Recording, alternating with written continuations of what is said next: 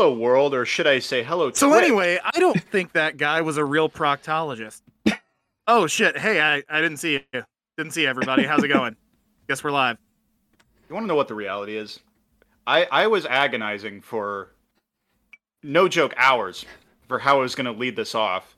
And I was not prepared that I was going to get cut off as a bit. I, and, um, I think that should have been your first thought. Wasted, That's your first thought there, is you're getting cut I wasted off. My, I wasted my entire afternoon. So glad I could help. There's that. But hello, Twitch, and welcome to another fun, fun episode of Here's a Guy. And this is really crazy for a couple reasons. First of all, I'll state the obvious, and sorry if you can hear my cat playing in the background, but there's not much I can do about that. Um, to state the obvious, we're live, and we're on Twitch doing this. Usually, you know, we record this in a in a seedy back alley someplace, but in this case, we're doing it live. We're going to be talking with you, the chat, Um, all evening, and you're going to get to see, um, you know, uncut, uncensored, unfiltered, our penises. Also, how this all plays out. So, so that, that's why we did it on my channel, so that when it gets taken down, it doesn't affect the Here's an Adventure channel. That makes sense. Yeah, now. That's right. Absolutely. Right. Yeah, um, we're fine with torching everything you've ever built. Yeah, but yeah. I can start over. That one, fine. that one, that one project that we've we've all worked on together. No, no, no. Can't touch that. So for those of you who don't know, um, this is a live edition of a podcast called Here's a Guy, which um, Jack, the host of this very channel, is one of the three regular hosts of, and I I believe he he promotes it from time to time. Yeah. Um, and I, I think some of you may listen to it. Um, not going to expect you all to, so for those of you who it's your your, your first time hearing any of this, um, welcome. I will, I will say I expect everyone to listen to it. It is okay. it is it is homework. Uh, you will have uh, questions tomorrow. I will ask chat, and if you get them wrong, uh, you're banned. Are you going to start? I mean, you heard what the man said. Are you, are you going to start rejecting those uh, rejecting those Twitch subs for yes, that? Yes. Yes. Hey, uh, we already have in our chat our first death to Jack John. Thank yes. you very much, Starkstad two five two. Yes, thank you, Starkstad. Right, now there is a listener to the show. There's. Yep. In. In others, I like how you spaced out death as if Automod might hit it. it my favorite, our... my favorite secret handshake of the of the podcast is saying "death to Jack John," redacted to Jack John. So, um, well, I'll, I'll talk in a minute more about what the podcast is for those who don't know, and and, and why we're deciding to do it live on on this week of all weeks. But um, first, let's go around and introduce ourselves. Um, I am Alex. I'm coming to you live here from lovely Saint Louis, Missouri.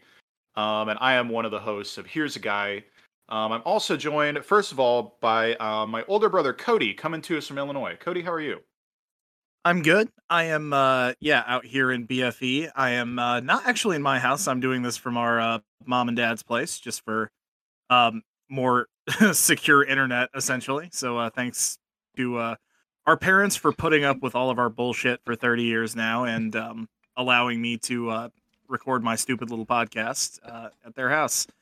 Yeah, it's been a been a pretty good day so far. Weather was beautiful. Um, been looking forward to this. So can't now, wait to get started. Now let's uh, let's go ahead and get one moment of suspense out of the way. Were you able to find a gas station banana for the show? I did not. God damn it. And I could not wait to tell you this. Oh, no. I walked into that gas station on the way home. I needed gas, but I specifically also wanted to see if they had a banana. They were out. The bananas thing no. was still there. All the bananas oh. were gone. The bananas. I don't think anyone had touched one of those fucking bananas for the entire, like, two months we've been doing this bit. And then suddenly there's a run on bananas. I can only imagine that one of my friends from, from town who listens to the podcast heard that that was going to be a possibility and decided to sandbag me and ruin the whole ruin the whole routine. The So no, I do not have a gas station banana for you. Although if they restock those bananas, um, I will make it up for you by eating one on a future podcast recording. Next time I see a gas station banana, I'm buying one. That's a decision most, that I have made. The most hardcore of Here's a Guy fans Uh, flocking to their local gas station. They're not sure which one it is, but they're buying all of the bananas just in case they find the right one. It's going to be like the Bare Naked Ladies macaroni and cheese thing where uh, when we eventually get big enough to start doing actual live shows, people are just going to huck the cheapest bananas they can find at me. I can't wait for in many years when we're moderately like semi like like a hundred like people know who we are, that I can autograph a banana at some point. I think we're already there. I think this is as good as it gets. Now, was the sign still there? Or was the whole, was all yes. trace of it completely gone? Yeah, no, the sign, that's how I know they didn't just give up. Like the sign yeah. and the bowl were still there. And still but misspelled? It was devoid, it was, devo- yeah, yeah, same oh. sign. They haven't touched the sign since the last time. Next, but it was completely devoid of bananas. Next time you go in there, if it's still there and it's empty, it's your duty to ask the person working behind the register, uh, hey, when are you going to restock those bananas? Because I guarantee you no one has ever asked about them and it's going to confuse the shit out of it. One of two things is going to happen. Number one, what you just said, or number two, they're going to break out into a rousing chorus of, yes, we have no bananas. And I, I'm going to give them fifty dollars and walk out because you'll never do a better bit than that working customer service. It it can't be done. Um, yeah. Joe Levin says banana thieves, that banana thieves. That is certainly possible. Um, just the, the, the scum of the earth, the lowest of the low. Also, uh, my, uh, Cody Schneider has, Schneider's complimenting your uh, your poster. Oh, yeah, Goodfellas is uh, one of my favorites. Yep. Um, so the banana thieves theory doesn't really hold water because if you're going to do that, why wouldn't you steal the more upscale bananas?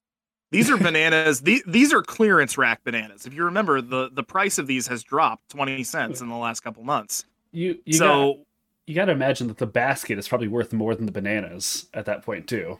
Yeah, it's a nice little wicker basket. It probably is. It's a, it's a good basket. And they left that there. Also, I'd steal the sign just to prove that somebody actually oh. did that. Actually, I... clarification on, on Schneider. Uh, his favorite all-time movie is Major League, which is also your all-time favorite movie, Cody. I yeah, believe. Okay. Yeah, I wasn't sure if Schneider was a like habitual... Uh, Here's a Guy listener, and yeah, if that's the case, he would know that uh, Major League is... Yes. N- normally, Alex can can attest to this. Major League is my favorite movie to the extent that if you ever see me actually watching it, you know I've had a very bad day. Yeah. Like, it's my break in case of glass movie, or break glass in case of emergency movie. I, I remember there. I remember one period of time distinctly that things must not have been going terribly well, because you were watching Major League like a couple times a month. For a stretch. That was probably yeah. the most alarmed I've ever been about your well-being. Yeah, was uh, the, the old the old brain was not doing great, but uh, luckily I uh, slapped a patch on it, and uh, the leakage has stopped. So here we are. So I, I guess I should uh, go ahead and introduce our other our other co-host, uh, who happens to be Jack John. Who, um, unless this is your first time watching the stream, you you've seen him around from time to time. Jack John, how are you? Uh, I'm doing great. I, th- yeah, this is basically the the cellar that I live in, uh, that, that Twitch is used to seeing. Uh, I've got my, my Miller Lite uh, neon sign behind me. I'm I'm in my element today.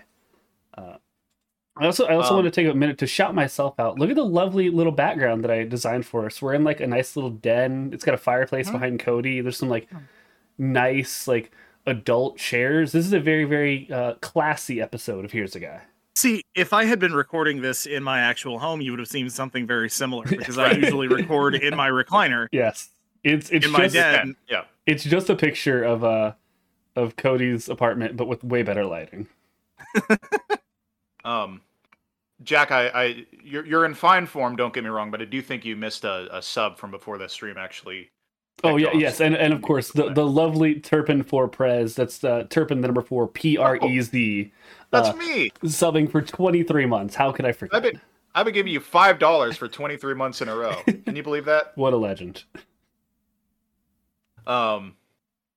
So yeah, for those of you who've who've not listened, um, what the show is, and uh, I literally just re-listened to episode one this afternoon, and and this is going to be almost the exact same yeah. spiel. Um, we we had been talking about doing a podcast for quite some time, um, but we could never quite narrow down what we should talk about because we just wanted to do one. Yeah. But the thing is, like, none of us are, are famous. None of us have really an expertise in any area that nobody else has a podcast about. So the first idea was almost like a reverse Seinfeld, like it was a podcast about everything. Eventually that got narrowed down to Here's a Guy, because like you see you know, a story on the internet where of someone who's completely preposterous or inter- interesting in some way, and you say like, well, here's a guy. Well, that's what we do. We find every episode, we find three interesting stories of, of people. They don't have to be guys. They can be gals, animals. We've had uh, buildings. We've had, I believe, um, a troll. That, yes. Yeah. A, a, a troll. Um, a moth. A moth. Uh, yeah. A horned toad. That's right. One of my favorite uh, t- topics I did. I'll rip the horned toad. And I think twenty. We've talked about bears like five times. Right. That's right.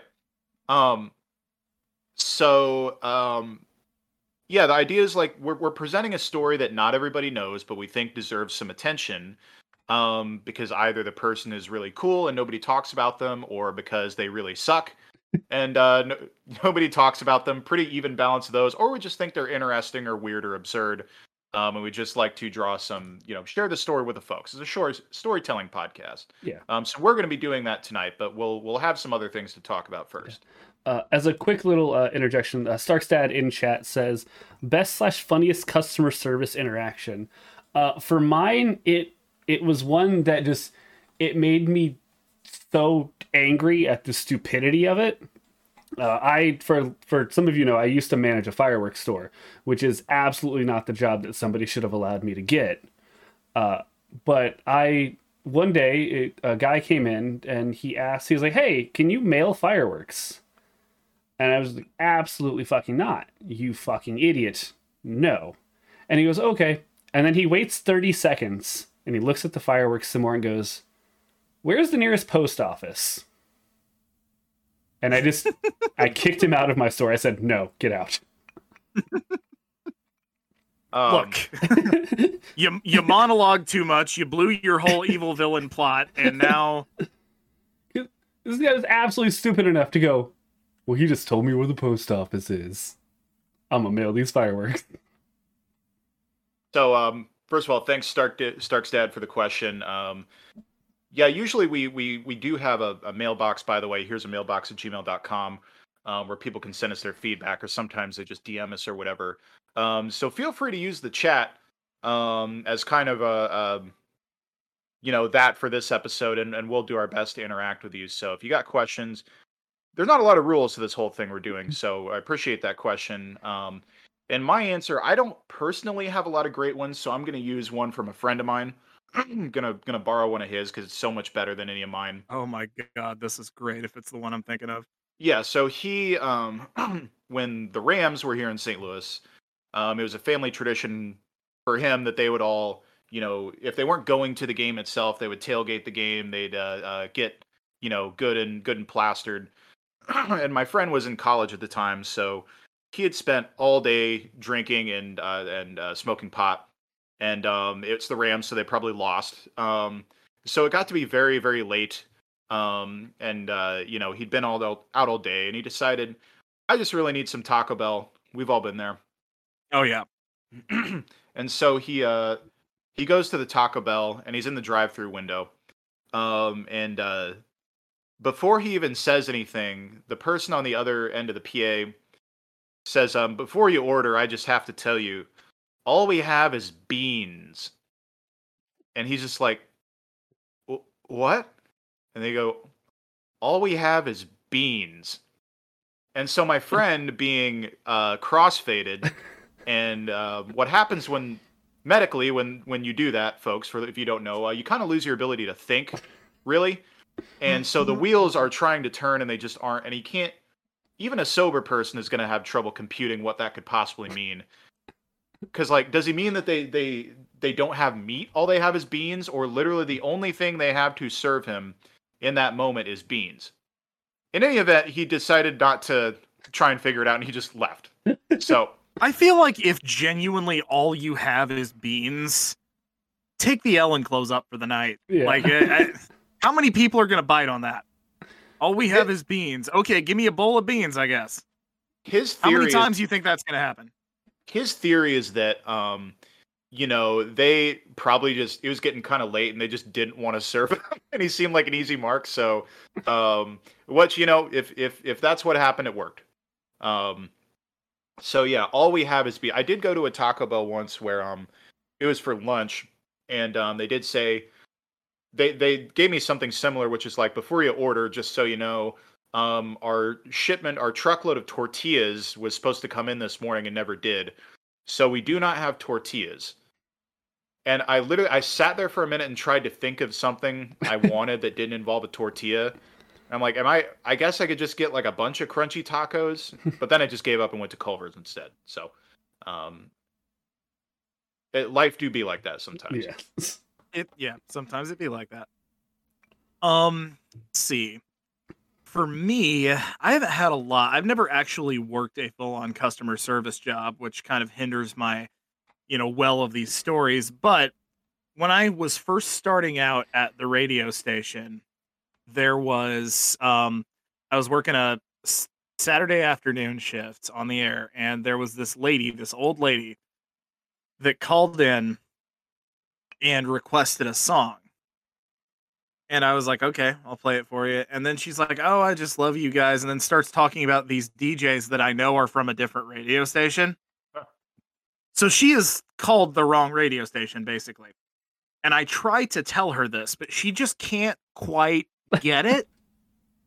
So I spend five minutes arguing with this lady over whether I am, in fact, on the radio station that she is listening to, because she swears it's my voice that's on there right now. I was like, no, I, I know it's not. If that's the one, I was like, what, what does your dial say? And she gave me the band number. I'm like, yeah, that's not this one. Um, She thought I was screwing with her. So I was like, all right, fine. I'll play the song. I'm playing it right fucking now. Do you hear it? No, of course you don't, because you're listening to the wrong station. Um, yeah, so there's that one. There's also, I worked nights for a little while um, on F M from between six and midnight for about a year. And God, the amount of just drunk ass people hanging out in their garages that uh, would love to call in and, and just kind of party with me for a little while are... Yeah, there there was some fun times had. So I uh, got a couple other comments. Um, Stark said, I have not had that. He wanted to know, um, uh, have we been to a Taco Bell recently where they only accept Taco Bell app orders or DoorDash orders? I really haven't been to a Taco Bell lately in general. Um, but that that sounds awful. Yeah. Because you're probably yeah, waiting no, in a line behind that also. I, I have not. So they do... accept Taco Bell app and DoorDash orders, of course, in, in the small town I live in. But I can tell you right now, small town in central Illinois, if you make it that like tech dependent in order for people to order uh, food there, that that restaurant will be burned to the ground by morning. Like, it's just people do not yeah uh, mesh well with technology where I'm from. They're uh, they're the people who are just hitting computers with rocks, asking why it's not working. And uh, speaking of food, um, so Schneider says, um, a potentially controversial take. Last night I had chili dogs for dinner. These were ones on cheap hot dog buns, and the buns almost immediately separated into two. After eating the chili dogs, I came to the conclusion that hot dogs are not only sandwiches, they are mini sub-sandwiches. So I really try not to get sucked into food classification debates, mainly because in law school... Um, A friend of mine claimed that uh, uh, Pop-Tarts are a type of ravioli. They are, and I and um, I said I think, in quote, that is the dumbest thing. Like, even whether that's true or not, that's the dumbest thing anyone's ever said to me. Um, and so I just avoid this altogether. I guess the question would be, um, does a sub sandwich, to be classified as a sub sandwich, have to be on hinged bread? Because then maybe you have something. I think it does. A, particularly if it's either, a coney where there's like a sauce component and, and cheese also. I don't know if it has to be hinged bread or if it can also be just submarine-shaped bread that is totally yeah. separated into two halves. Either way, I mean, with, with the situation Schneider's describing, yeah. either way, the hot dog fits that bill. I, so if you're gonna if you're gonna call a hot dog a sandwich, I have no problem with calling it a sub-sandwich.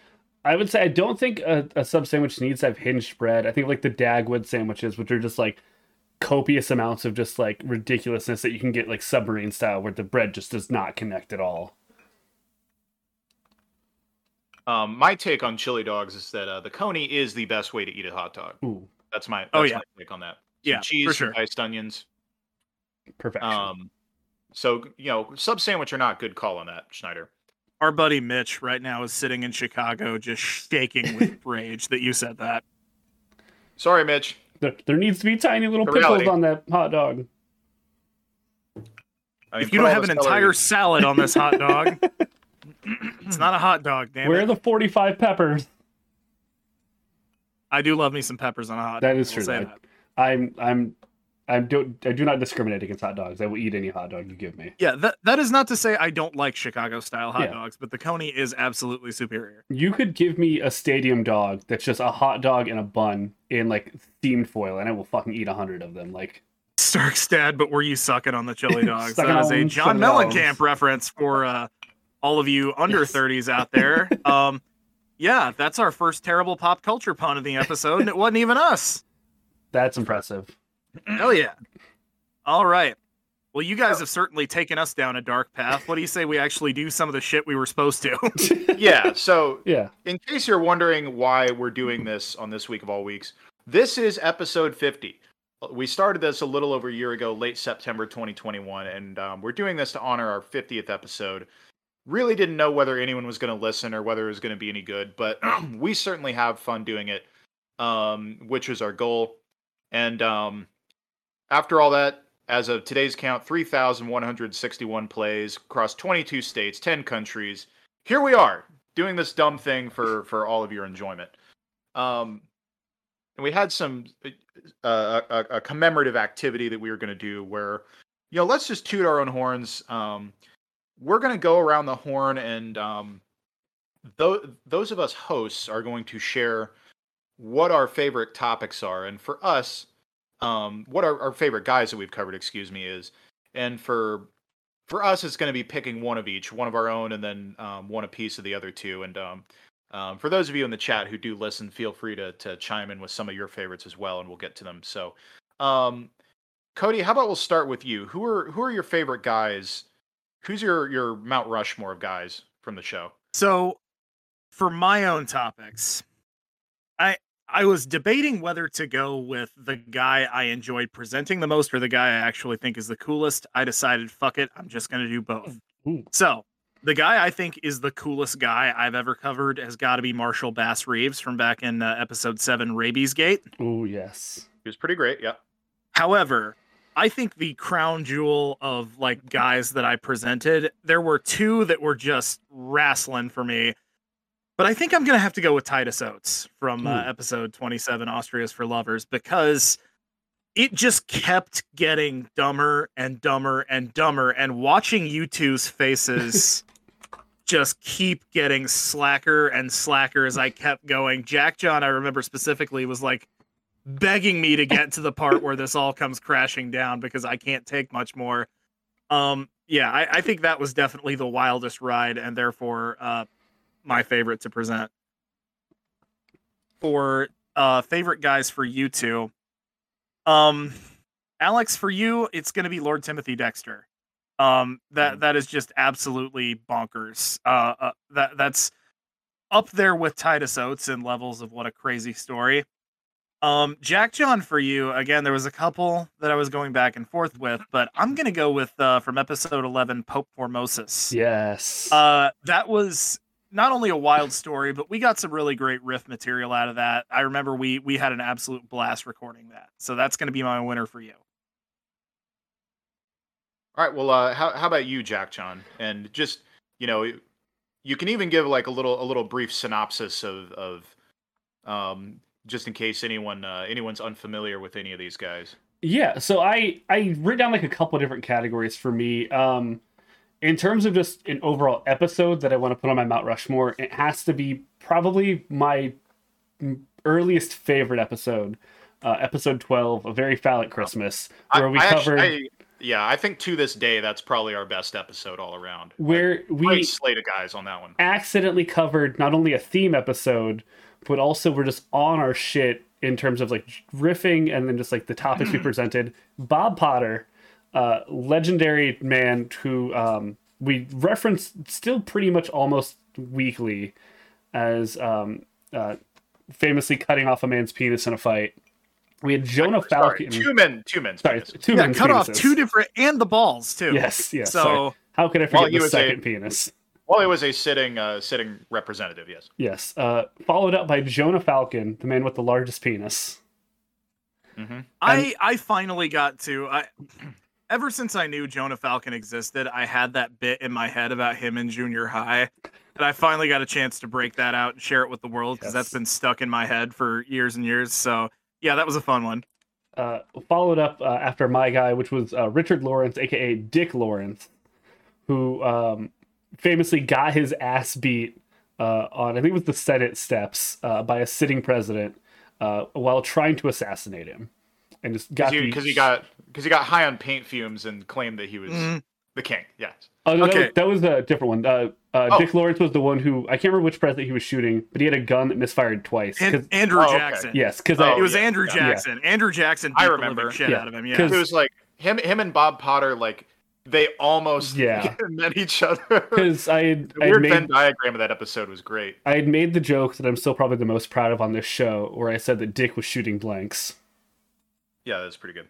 That's uh, not the one we were the most proud of you for, but uh, so real quick in chat, uh, Stark's Dad two fifty-two. Another uh, couple things we have to address really quickly. uh, Death to Disco was great. We will talk about the oh. fucking debacle that was recording that in uh, a minute. I, I can't. I, I can talk about that right now. I can't. I can't she, listen to that episode. Also, Stark's Dad two fifty-two. My favorite tagline was the decompression one.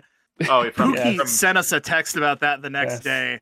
I made that up on the fly after Jack did his segment. That is the thing that I think I have written that I am the most proud yes. of.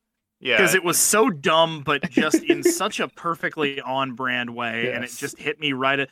I literally asked Alex as we took our break, I'm like, do you yeah. still have that explosion? Right. Okay, get ready.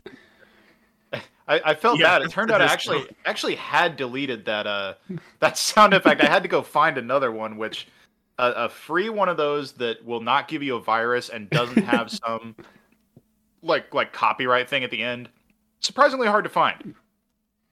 But we got there because yeah. I wasn't going to let us down that way. Yeah. So that's the curtain behind that. Yeah. Let, let's just talk about Disco Demolition. What episode What episode was that? That was, was that episode, episode four. four. It was episode four. four. four. The, fir- the ba- first our of the first two baseball, baseball episode. Yeah. Mm-hmm. Episode for uh, the camel exposure. So Jack... Um, um, had a bit to drink throughout that episode.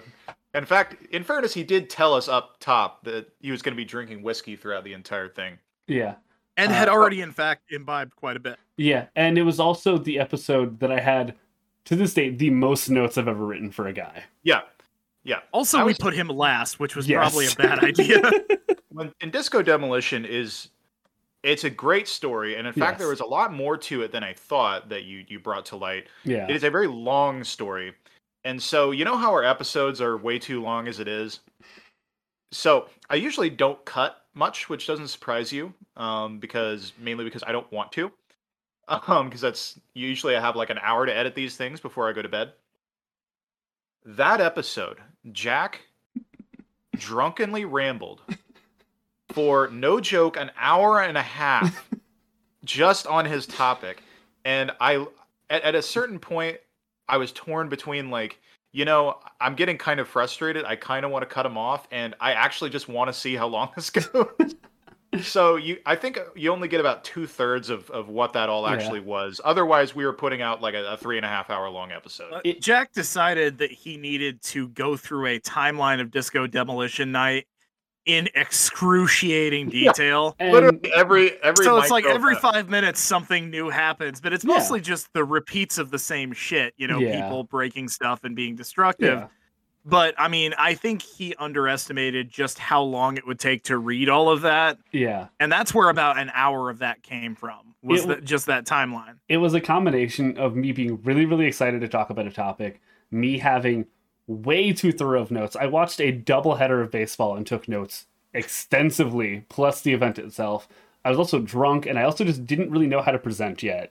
It was just a bad combination. It was early. Yeah. Um, yeah, it, it was. We hadn't done this very often. I think we've all found uh, some some things that work a little bit better for us than they did in the beginning. Yes. Um, I would like to think we sound a little bit more polished now. Yeah. Um. Except for tonight, where I'm going to have too much to drink. I don't normally drink while we do these, but uh, yeah. Yeah, but back... a little, little gin and gin and Sprite in the cup here tonight. But back to my my Mount Rushmore for you guys. Uh, if I have to put one episode in, it's uh, Very Foul at Christmas. My favorite Cody story is probably an episode that I didn't guest on, and it probably helped my enjoyment listening to it live for the first time. Episode thirty-three, Brown Alert, The Golf Hole Pooper. Oh, that was Alex. That was, oh, yeah, was that Alex? Was oh, sorry. I thought that, yeah, was, that was an sorry. Alex topic. Well, well, that, and then I have a couple for Alex. Um, God damn. My bad. Uh, honestly, for, for Cody, anytime... Our problem you, used to be that you did too much research. Uh, anytime that you, Cody, mention anything to do with, like, scientific studies that just happen to take place in Europe that are just wildly just... bonkers asinine. So, Werner, yeah. so, so yes. Werner, so Werner Forsman's the one, yes. the one you're going yeah. with what, there. Yeah. Was was he the the um, heart catheter guy or the guy who drank uh-huh, yeah. chicken juice? Yeah, he was, was the a, heart catheter. The heart catheter Barry guy. Marshall, Barry Marshall was the chicken juice guy. He was yeah. Australian, so even wackier. Yeah. Yeah. Cody's mad scientists are really yeah. kind of a a, a, a category all to themselves. I'll, yeah. I'll also throw in the uh, the Wizard of New Zealand for Cody as well as another honorary mention. Also mine. God damn it.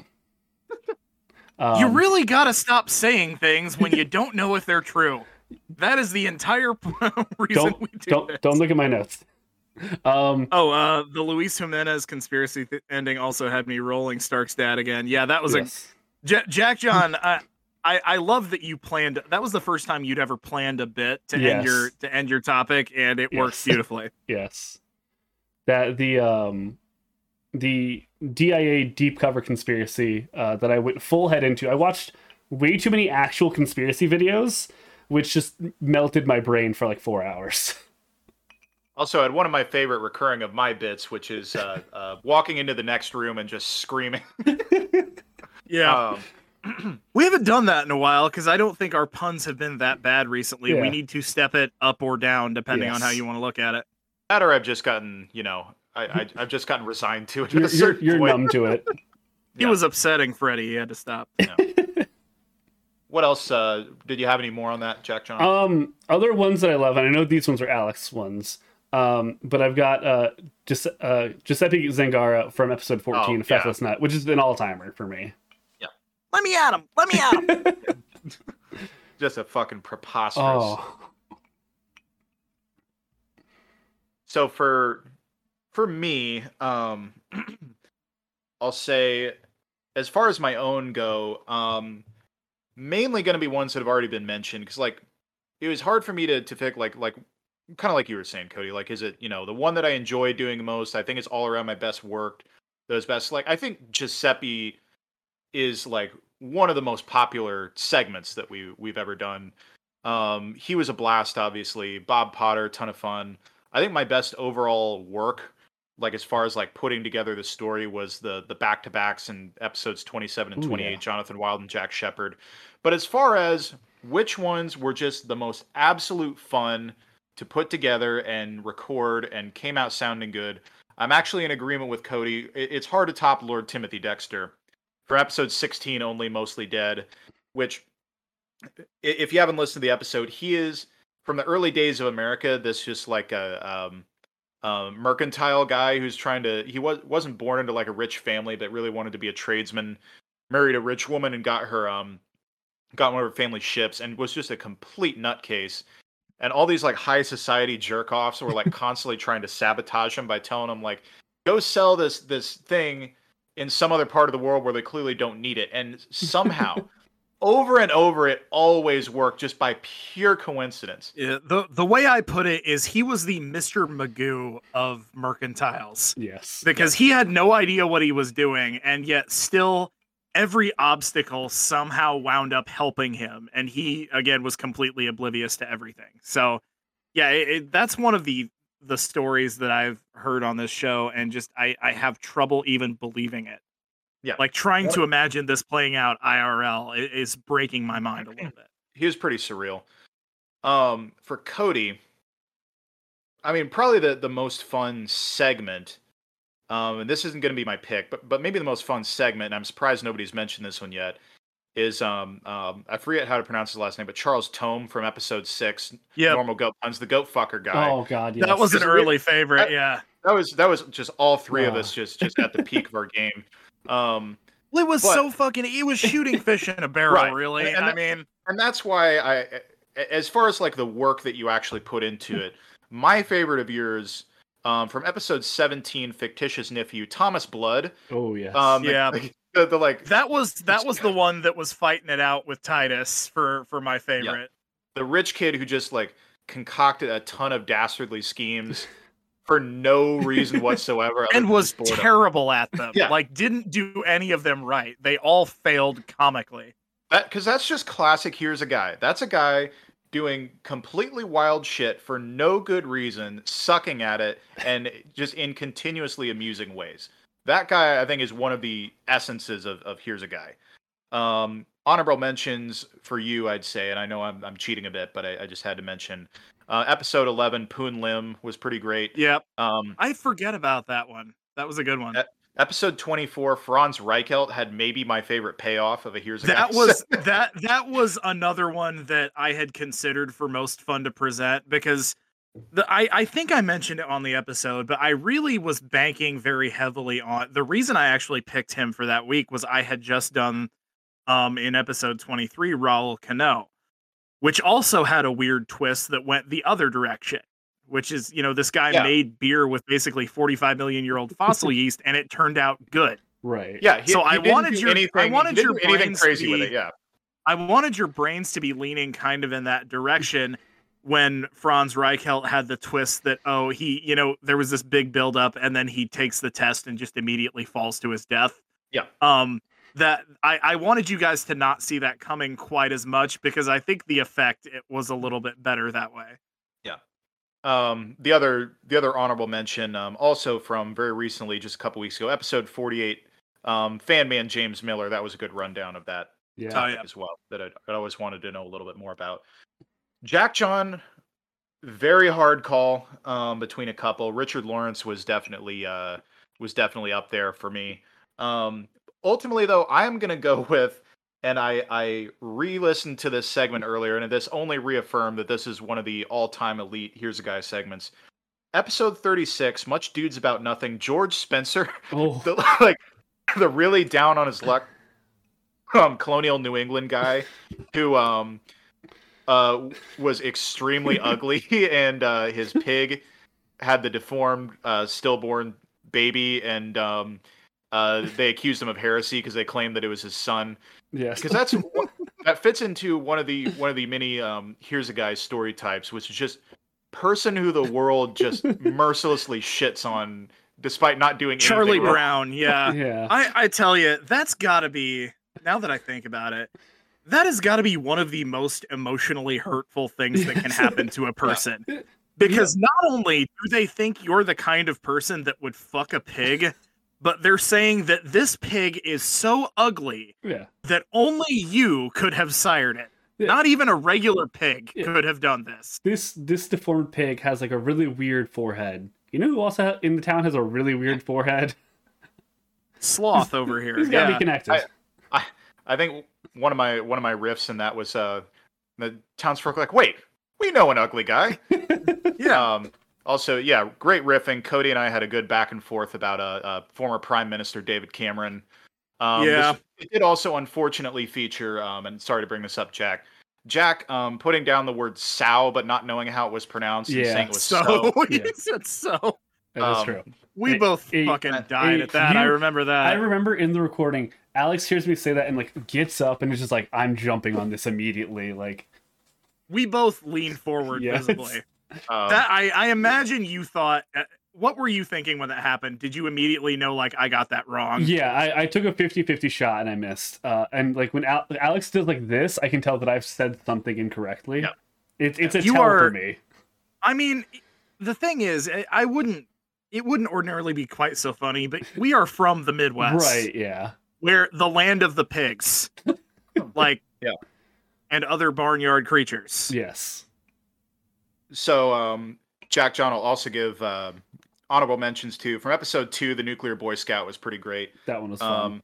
And then also um, in episode twenty, Jilted Possum King, the same episode where I talk about Ulrip the Horned Toad. I forget who Cody's topic was, but it was that was one of our best. Kevin Warwick that week, I think. May have been, but uh, uh, your guy Sylvester Roper, for similar reasons to Franz Reichelt. I mean, you kind of start to see the payoff coming, and yet it's it's just so funny. Yeah. Um. And I'm going to do a little bonus. Uh, my favorite guest topic, because there have been several and all have been quite good, but I have to give it to our friend Mitch, uh, Chance the Snapper, in episode thirty-eight, yes. Just Gator Things. Mm-hmm. Um, great bit. Um, yeah, I, I was kind of leaning toward uh, either that one or when our good friend Pookie presented uh, Uwe Boll back on uh, that was episode great, nine. Yes. That was, a, you know, it really gave it, because we all like nerd shit and horror movies. So, well, Jack John doesn't really like horror yeah. movies, but beyond that, I'm, I'm there. We, uh, yeah, we, we really had a lot a, to. Wound up appearing in a later segment also from just a few weeks ago when yeah. I talked about David mm-hmm. Thorpe. Yep. Yeah, we had a lot of lot of fun riffing on that one. So yeah, it's Mitch and Pookie are are two guests that we've had, and not to knock John, the other guest. It's just that he's only done it once. Right. But they are guys that consistently, like, even if one of us is out and we have a guest host, we it's really great that we have them to lean on, because we don't worry about is this week going to be any good. Yeah. You know, we know yeah. that they can they can come in off the come in off the bench and uh, pinch hit a little bit, and they're going to get results. So, yeah. you know, we, uh, we really like uh, our contributions from those fellas. Um, and for one final bonus, although that's my Mount Rushmore of guys from the show, I wanted to present my, um, under similar rules, one from all three of us, uh, my, my dream blunt rotation of guys from past episodes. Mm-hmm. Um, from mine, the aforementioned Wizard of New Zealand, uh, from episode eighteen, Chicken Friends, probably the most obvious pick of all of them. Yeah. Um, I mean, he's a, he's a weird New Zealand guy with an odd sense of humor who acts like he's a wizard. I mean, you know, that's pretty cut and dry. I'm going to go also from episode two, Bob Uecker, Cody Disgust. Cause then you got, you know, you got some funny stories in there as well. Yeah. yeah hell yeah. And from Jax, I'm going to go from episode forty-two, Covered in Honey, Corporal Wojtek, the uh, tame bear. Yeah. So basically what you're getting here, yeah, a New Zealand guy with a weird sense of humor who pretends to be a wizard, got Bob Uecker and some fun baseball stories, and then you just have a tame bear, and who knows what's going to happen with him. The bear well, one hundred percent is eating the blunt at some point. Depends on how tame the bear is. Yeah, I can see a couple ways that could yeah. end. If um, you remember, the bear would eat cigarettes. I don't know if you necessarily want him yeah. in rotation. Just leave him last, I guess. So, yeah, for for me, um, for my dream blunt rotation, first of all, probably the easiest call was Jack John from episode, I believe, was it two or three, uh, Nakamatsu, the Japanese inventor. Oh, episode three, I, yes. I, the, the wacky I can guy, him yeah. as well, yeah. He's pretty good. Yes. Um, yeah, for me, I'm going to say Johnny Eck, the circus performer. I bet he's a fucking riot when he's stoned. He seemed like a riot, period. Um... And for Alex, I was also going to go with the uh, the Wizard of New Zealand. I don't think there's any top in that yeah. guy as far as you. I guess we could I guess we could throw uh, Lord Dexter in there, and just because I want to see what kind of schemes he comes up with when he's when he's baked. I like that. For me, for my guy, I'm going to just to just to get some differences. Uh, I'm going to get Herb Abrams, uh, someone that I covered. Um, for Alex, I'm going to go ahead and bring in Crazy Crab from episode yeah. forty-three, Big Grapefruit. Hell yeah. And for Cody,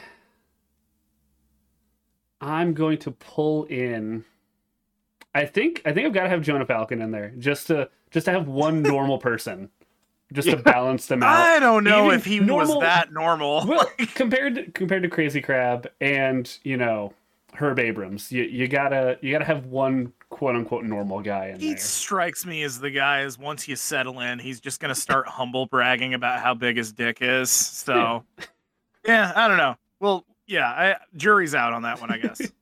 You let me know how that goes. Yeah. Catching up with the chat, uh, Pookie with the uh, cheering two fifty bits. Um, uh, yes, this is on Pookie, yes. and uh, I, I was, I was, I was hoping you were gonna be able to join us. Um, Spawn of Ron says, uh, Mind Goblins. Mind Goblins. Yeah. Oh my God. Pookie, so, I'm so glad you reminded us of this. We need to talk more about what happened yeah, with yeah. this. I was, th- so what was originally supposed to be, I think, episode thirty-one. Yep. Jack couldn't be on. And so Pookie joined us. Um, and we put together what was a really good episode. Um, and featured that Mind Goblins moment was, in my opinion, at the time, the best moment in the history of the show. I mean, it was get, pretty fucking good. Get Cody and I with one of those is, is pretty unusual, let alone one of us. And then I I don't know what was wrong with Audacity, but I go to edit and I look at the and I, I start listening to the recording. It has not recorded any of my audio. It is just Cody and Pookie. And the most heartbroken, heartbreaking moment in the history of the show was sending out that text to the two of them saying, um, yeah, there's actually not going to be an episode this week. I was thankfully able to salvage that moment because you really... Cody and I both actually responded to it, but yeah, we uh, both we both bit hook, line, and sinker. yeah, yeah. Pook, yeah to be clear. Pookie's Pookie's execution was fucking perfect. He was so nonchalant; it sounded exactly like a question that he would ask, like that would have a legit answer or something like that. He sold it so well. And on top of that, if you listen to the BelchCast, you'll know this. Um, Pookie, it, it kind of all worked out in the end. He joined us two episodes later. Um, And we got to hear his topic again, um, and uh, and we got to present him with a couple new topics. Um, and he he was kind of he didn't think it was his best performance. I didn't see it that way, um, but it, it no, seemed he like did he great. Kinda, he always does yeah. great. But your your brain when you're anxious about stuff like that, yeah, yeah. fucks with your perception it, it, a little. It seemed like he kind of wanted another crack at it anyway. So we, we it, it kind of all worked out in the end. Um, but that I've never felt lower in the history of of. being on this show than going in. So now we always test it out before we start. Uh, it took me, you know, thirty-one episodes to figure that out, but you know, so be it. You live and you learn. Um, and uh, from uh, from Orlo is real. The Wizard of New Zealand, isn't that just Gandalf the Grey? In a sense, it is. Yeah. But what if I told you the the thirty for thirty voice? What if I told you that there's a guy in real life who claims to be the Wizard of New Zealand and was recognized by the government as such? Um, so check out episode eighteen, Chicken Friends, to, to find out what I'm talking about with that. Um, it is, however kooky you think it is, I promise you it is kookier than that. Yes. Kooky is the, the, the optimal descriptor, I think, for that particular yeah. subject. Yeah. He was yeah. just, he was, he was zany. Yeah. So, uh, we're going to get to the, our guys here in a minute, but we have one more bit of business, um, which is Cody's done something for us. Um, oh, this, this better not be business. And we're going to be releasing this, um, you know, putting this out into out in the ether afterwards, um, so you can all all participate in this from here on out. But um, the only reason we didn't is because uh, Jack and I wanted to be surprised. Um, so we're going to go through this, and all of you uh, watching, feel free to engage, um, and also in any future episodes. We finally have it. We finally have the Here's a Guy drinking game. Because if you all know right, any so... of the lore about us, we like making these drinking games, yeah. And so Cody has, has has been kind enough to put one together for listening to Here's a Guy and uh, take some notes. Um, I'm yeah. going to be doing the same. Yes. So this is primarily my bailiwick here, but um, our friend Tom, who we have to shout out, that I used to live with and who was present for many of the stories we have told you on this podcast and still didn't uh, move out or kill any of us. Um. He and I had a knack for making up drinking games. Oh, God. And in particular, um, you know, like movie or media related drinking games on. Um, fuck, which ep- which episodes of BelchCast are they that Alex and I guest on? Uh, I think it was um, twenty, I believe. twenty yeah, part one and twenty part like two. Tw- like yeah, twenty A yeah. and B. Yeah. Yeah. So on that, we have our. Uh, A, a classic that I was very glad we got to share with you guys, our Christmas horror movie drinking game, which I think was our finest work, yes. that these two guys participated in as well. So that's kind of what we're doing here. And I will say that, like all of our drinking games, this is a living, breathing document. There will be updates to this as we think of them. You are free to tweak these rules in uh, whatever way you wish. This league ain't got no commissioner. So, um, we yes, gotta Alex? Get- Got a good suggestion from the chat. Orlo is real says beer's a guy. Ooh. If you don't have a name for the game yet, Ooh. Not a bad idea. I like that. I I'll... did not have a name. I was working on that, but uh, yeah. Uh, tell you what, send me five dollars and uh, I'll name it that, or send me nothing and I'll name it that anyway because that's yeah. a great name. That is beautiful. Thank, Thank you, Orlo. Orlo. And also, uh, also, uh, uh, Mister Strange says, "Yo, fellas, happy. Hope you're having a great night. Thank you, Mister Strange. Yes. Hope you're having a good night as well." Hell yeah. So let's hear it.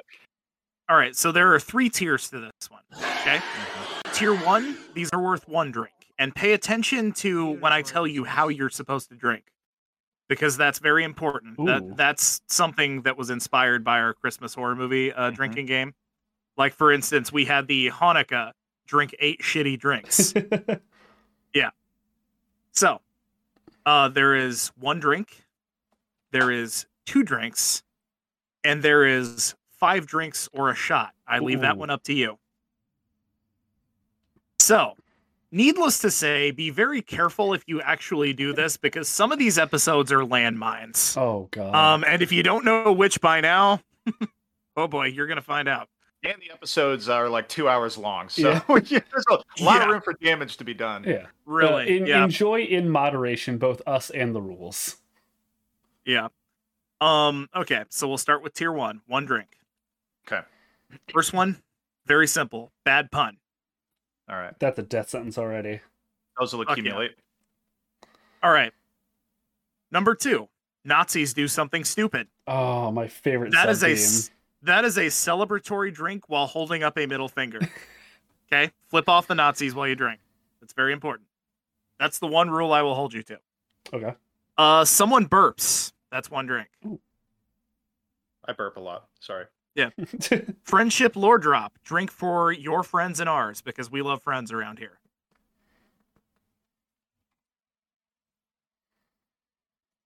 Here's a really good one. Really cool name. Lots of those. Ooh, and that like does Chuck, not like have Chuck to Denham. be... Chuck Denham. Yeah, absolutely the, and, who and I it, thought of. It does not have to be... You're already killing people with this episode. Yeah. Um. It, it doesn't have to be the guy either. It, it can just be somebody obliquely mentioned in the yeah, story. Yeah. Often the side character names are the best ones. Yes. Okay. Uh, a counterpart, really dumb name. That's one drink. Okay. And this is the reference section. So if we reference any of these things, it's one drink. The Simpsons. Oh, no. The Muppets. Looney Tunes. The Whitest Kids You Know. Ugh, boy. We're, we're Norm MacDonald. Oh. And Mitch. Oh. Okay. Now, I'm going just because I had to put Mitch in here somewhere. Now, now also, that's, we a dream. About him. Now, that's a dream. That also, that also um, I, I'm going to limit that to episodes that Mitch does not guest on, because right, otherwise right. that's going to kill you.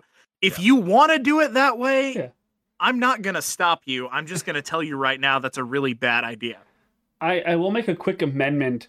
Uh, I don't know if I'm glad or not that American Dad didn't make that reference list. I feel like I referenced that a lot. Like I said, we can add and subtract. So if that's an amendment you want to make, we can talk it over in committee. But uh, sure. for now, shut your yap. Uh, All right. And, and um, to chat, no, not Mitch Hedberg, which is also a great pull, uh, but our, our buddy Mitch from college. Yeah. We have not referenced Mitch Hedberg that much, although we could do an entire segment on him. Um, oh, yeah. Shout out to, I'm not looking at chat right now because I'm reading this off my phone, but yes. uh great pull, whoever uh, yes. said that. I love Mitch Hedberg. All right. So, tier number two. Two drinks. These next are worth two apiece. Okay. A pun so bad, Alex has to go off mic and scream. Okay. Uh, Jack John gets made fun of because his baseball or football team sucks. Drink sad drinks for Jack John. We talk about Malort, solidarity drinks to all of our friends who are cursed with having to drink Malort. I knew you fucking had some. I knew it. Ugh. Uh, you didn't. You don't have to do that. Cheers. What a tripper. A Bo Jackson reference. Oh. Pretty sure I would kill you on one of these episodes alone. Um. Uh, a guest presents a guy. Drink to pay tribute. Oh. I like that.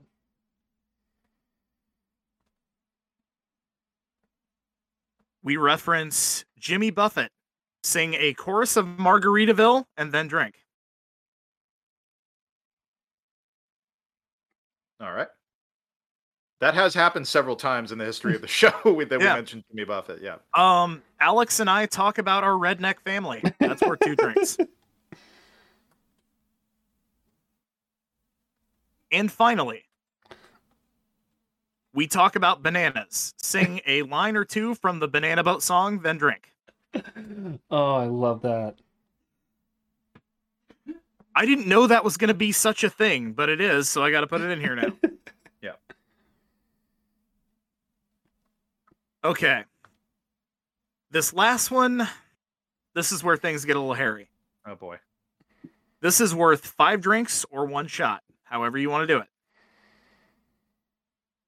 Number one, table that thought. Oh, my absolute favorite running reference. Yeah. That one's a little that one's a little nasty, but I, uh, I knew this one would be in here somewhere. Yeah, that's almost yeah. one per, but a little bit more rare. Yeah. Um, number two, someone gets their just desserts. Uh, you say get fucked, nerd, then drink. Okay. Number three, we tell you the real reason Jack John wasn't there. Mm-hmm. Um, bonus, I, you know, bonus, you can add an extra drink or not if, if it involves uh, him falling down and his pants falling off and him farting and a bunch of girls seeing it and laughing. Every so time. It may as well just be, may as well just yeah. be six drinks. Yeah. Yeah. Um, I do a bad accent. What are you talking about? You've never done a bad accent.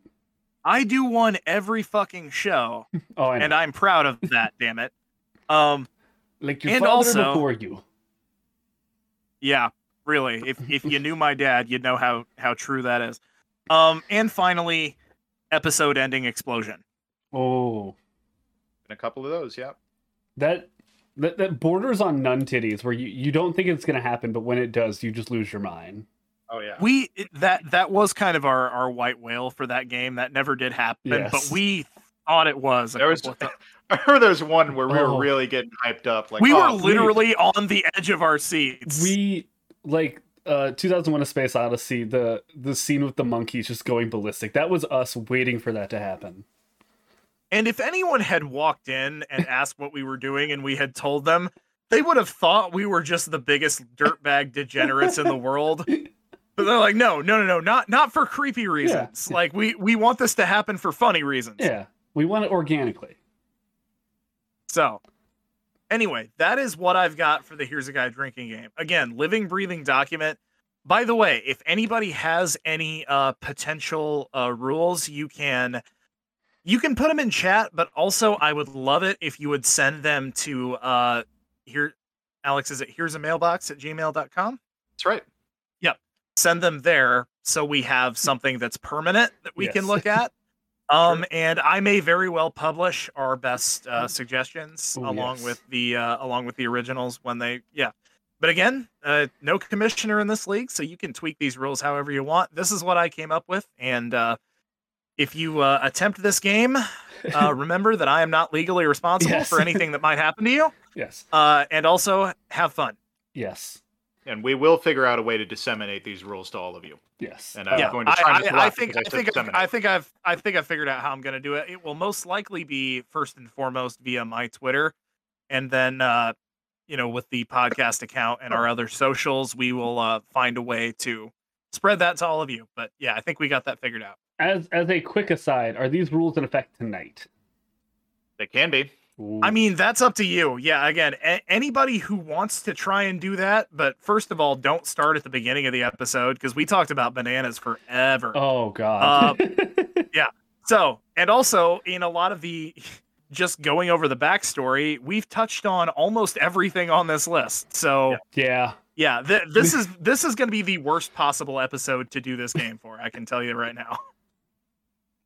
All right. Well, uh, yeah, if you want to participate, then then do so at your own risk. Um, it has not affected how we wrote our topics. Genuinely don't know how much you're you're going to get out of it, but I'm sure you will get several, just because yes. there's certain things that are always true. Yeah. So we have talked about all this and uh, patted ourselves on the back for long enough. Folks, that's not why we're here.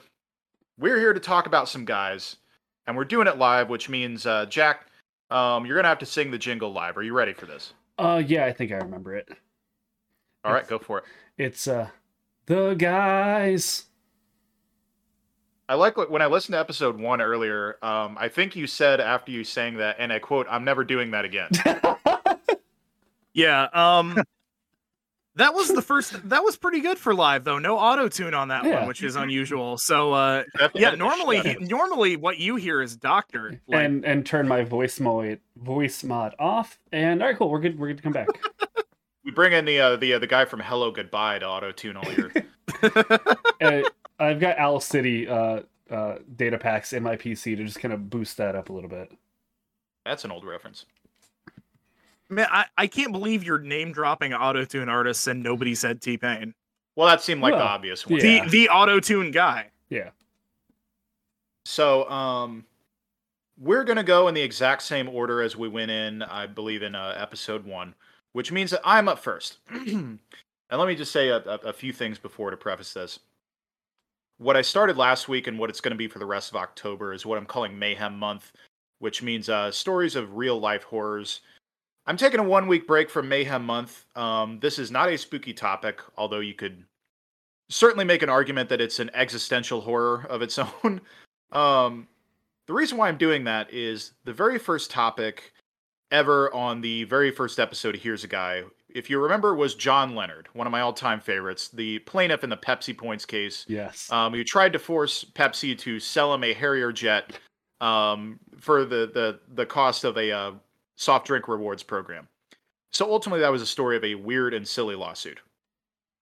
For episode fifty, in honor of that, I am bringing you the story of another weird and silly lawsuit featuring a cast of weird and silly people. This week, I am talking about John Sarno and the story of the Disneyland gangs. you, you heard me right. You heard me one hundred percent right. The Disneyland gangs. Yeah. Yeah. um, in... in... In fear of getting a table that thought, Mickey Mouse better be wearing a leather biker jacket. There's not quite enough meat there for a table that thought. Okay. But there, there's going to be something kind of like that. Okay.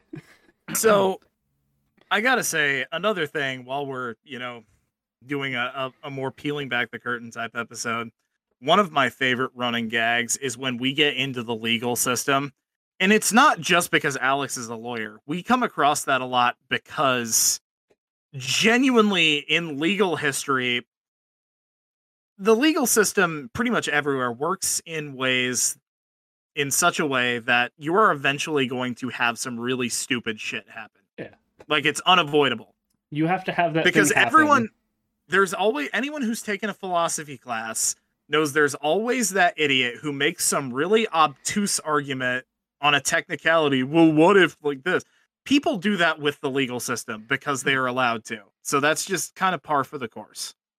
Court is where people go to deal with their problems. And uh, a lot of people have very silly problems, it turns out. Very real ones too, but also very silly ones. A lot of people take a lot of problems to court that could be better solved in therapy, I think. um, yeah, that that's definitely going to be a big takeaway from all this, even just how these people wound up in this situation. But I'll also add, um, big picture, when we talk about the significance of these stories historically, maybe the least important topic I've ever discussed or anybody's ever discussed on here. Sometimes I have a habit of going off on serious tangents. I do not anticipate that will be happening in this, in even, this episode. Even less than uh, Ol' Rip or Chance the Snapper, who are not even people. Even that. Ooh. So our story begins at the Disneyland theme park in Anaheim, California, a place celebrating the wonders and joys of the Disney Corporation's intellectual properties. It is intended for children, but in recent years, they've increasingly started marketing a little more for adults as well. And that's where the problems arose. I'm not going to get on my high horse about Disney adults um, as far as like, you know, movies and T V shows, like whatever you like. It's it's none of my business. Um, I like plenty of cartoons and stuff like that as well. But for something like this, where it's a theme park, the adults involved really need to exercise a base level, like, normalcy and not make things all about themselves. And apparently for these people, that's pretty difficult. Because in the early twenty tens, a trend develops and we begin to see social clubs popping up around Disneyland. Well, that sounds pretty normal. I have to emphasize that they mean social clubs, S Cs, in the same way that biker gangs call themselves motorcycle clubs, M Cs. Gotcha. Because what the S Cs are, they are cliques of adults with season passes to Disneyland who adopt the aesthetic of gangs, specifically biker gangs. They group together. They group together and make their own merch, with many wearing uh, denim or leather jackets with their group's insignia on the back. Some even get Disney tattoos. Now, to be clear, I am um, Jack. You seem you seem a little befuddled. What's troubling you? All of it. I'm taking it all in. It's hitting me in waves. I I have Disney adults in my family, and I'm also picturing them doing it, and it's just fucking hilarious to me. Dude, the, it, it's so counterintuitive. Like, yeah. It makes no sense on any I, level whatsoever. It's it's almost abstract art. Yeah, I'm also in that way. Picturing like Minnie, but like with like fishnets on, and like she's like bending over a Harley, and that's somebody's tattoo, and that just like instantly is just making me giggle, but also just I'll bet you a hundred dollars that exists somewhere. Oh, it has it's, to. It's, it's, but it's Minnie Mouse. Um, yeah. Yeah, so, I think. Uh, yeah, it's just really that it's like your local quilting bee dressing up like the Crips. It just it makes no sense yeah, whatsoever. Like, like that Monty Python bit where yeah they're doing Hell's Grannies, like yeah. yeah, yeah, or even uh, South Park where uh, Jimmy and Timmy join the Crips. Like it's it's it's ridiculous. Another one we could add to the reference list at some point: Monty Python and South um, Park, frankly. Yes. Now, to be clear, and I don't think I am breaking any big news here. None of these people are real gangsters. Not a one of them. They are weird adults with too much free time. There is nothing remotely threatening about them. And I, I'll, in fairness, there's nothing there's nothing even inherently wrong with this. It's not my cup of tea, but like there's nothing wrong with doing this so long as none of them uh, go on a power trip and start fucking with each other. No, it's not morally repugnant. It's just stupid. Yeah. Another running theme with this show. Yeah. And uh, I... I think in the spirit of the rules, I'm not going to table that thought my to myself, but um, just as a matter of fact, table the thought that I just put out. Yeah, uh, heavy foreshadowing. Yeah, that's yeah. why I didn't push that any further. Yeah. Yeah. Some of the Disney social clubs include the Big Bad Wolves, Flynn's Riders from I believe from Tangled, the Bangarang Bunch, the Main oh, Street a Hook Elite reference, and the Pinup Pixies. Well, that's just adorable. Yeah, it's Tinkerbell. Yeah. Tinkerbell, you see. Yeah.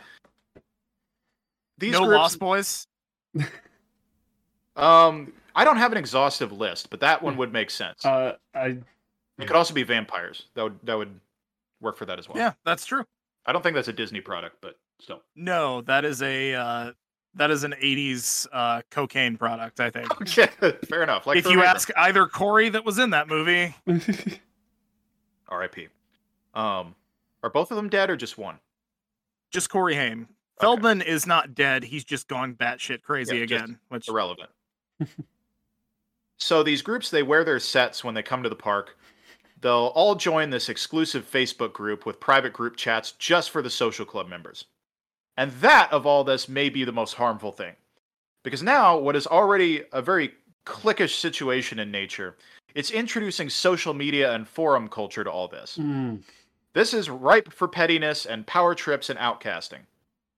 I'm uh, picturing episode, I believe, was it thirty-one Mind Goblins, where uh, Brandon Vetus was my topic? I'm picturing yeah. him getting involved in all of this now. Yeah.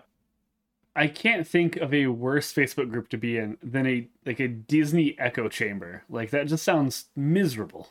And they're all pretending to be, like, biker gangsters, too. Yeah, you got to remember that part. But for a few years, the first five years or so of this, everything goes without incident. None of the social clubs feud with each other. They're all just, you know, going to the park, doing their thing, wearing their merch.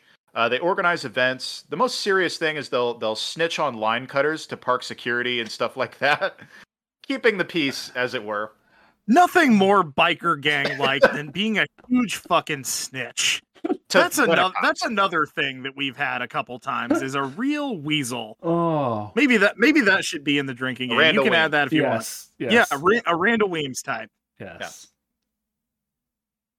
Yeah. Um, yeah. I mean, it's a cosplay thing. There's no real life disputes of any sort until twenty sixteen. Unfortunately, this is where our guy John Sarno enters the picture. John, for his career, is a firefighter.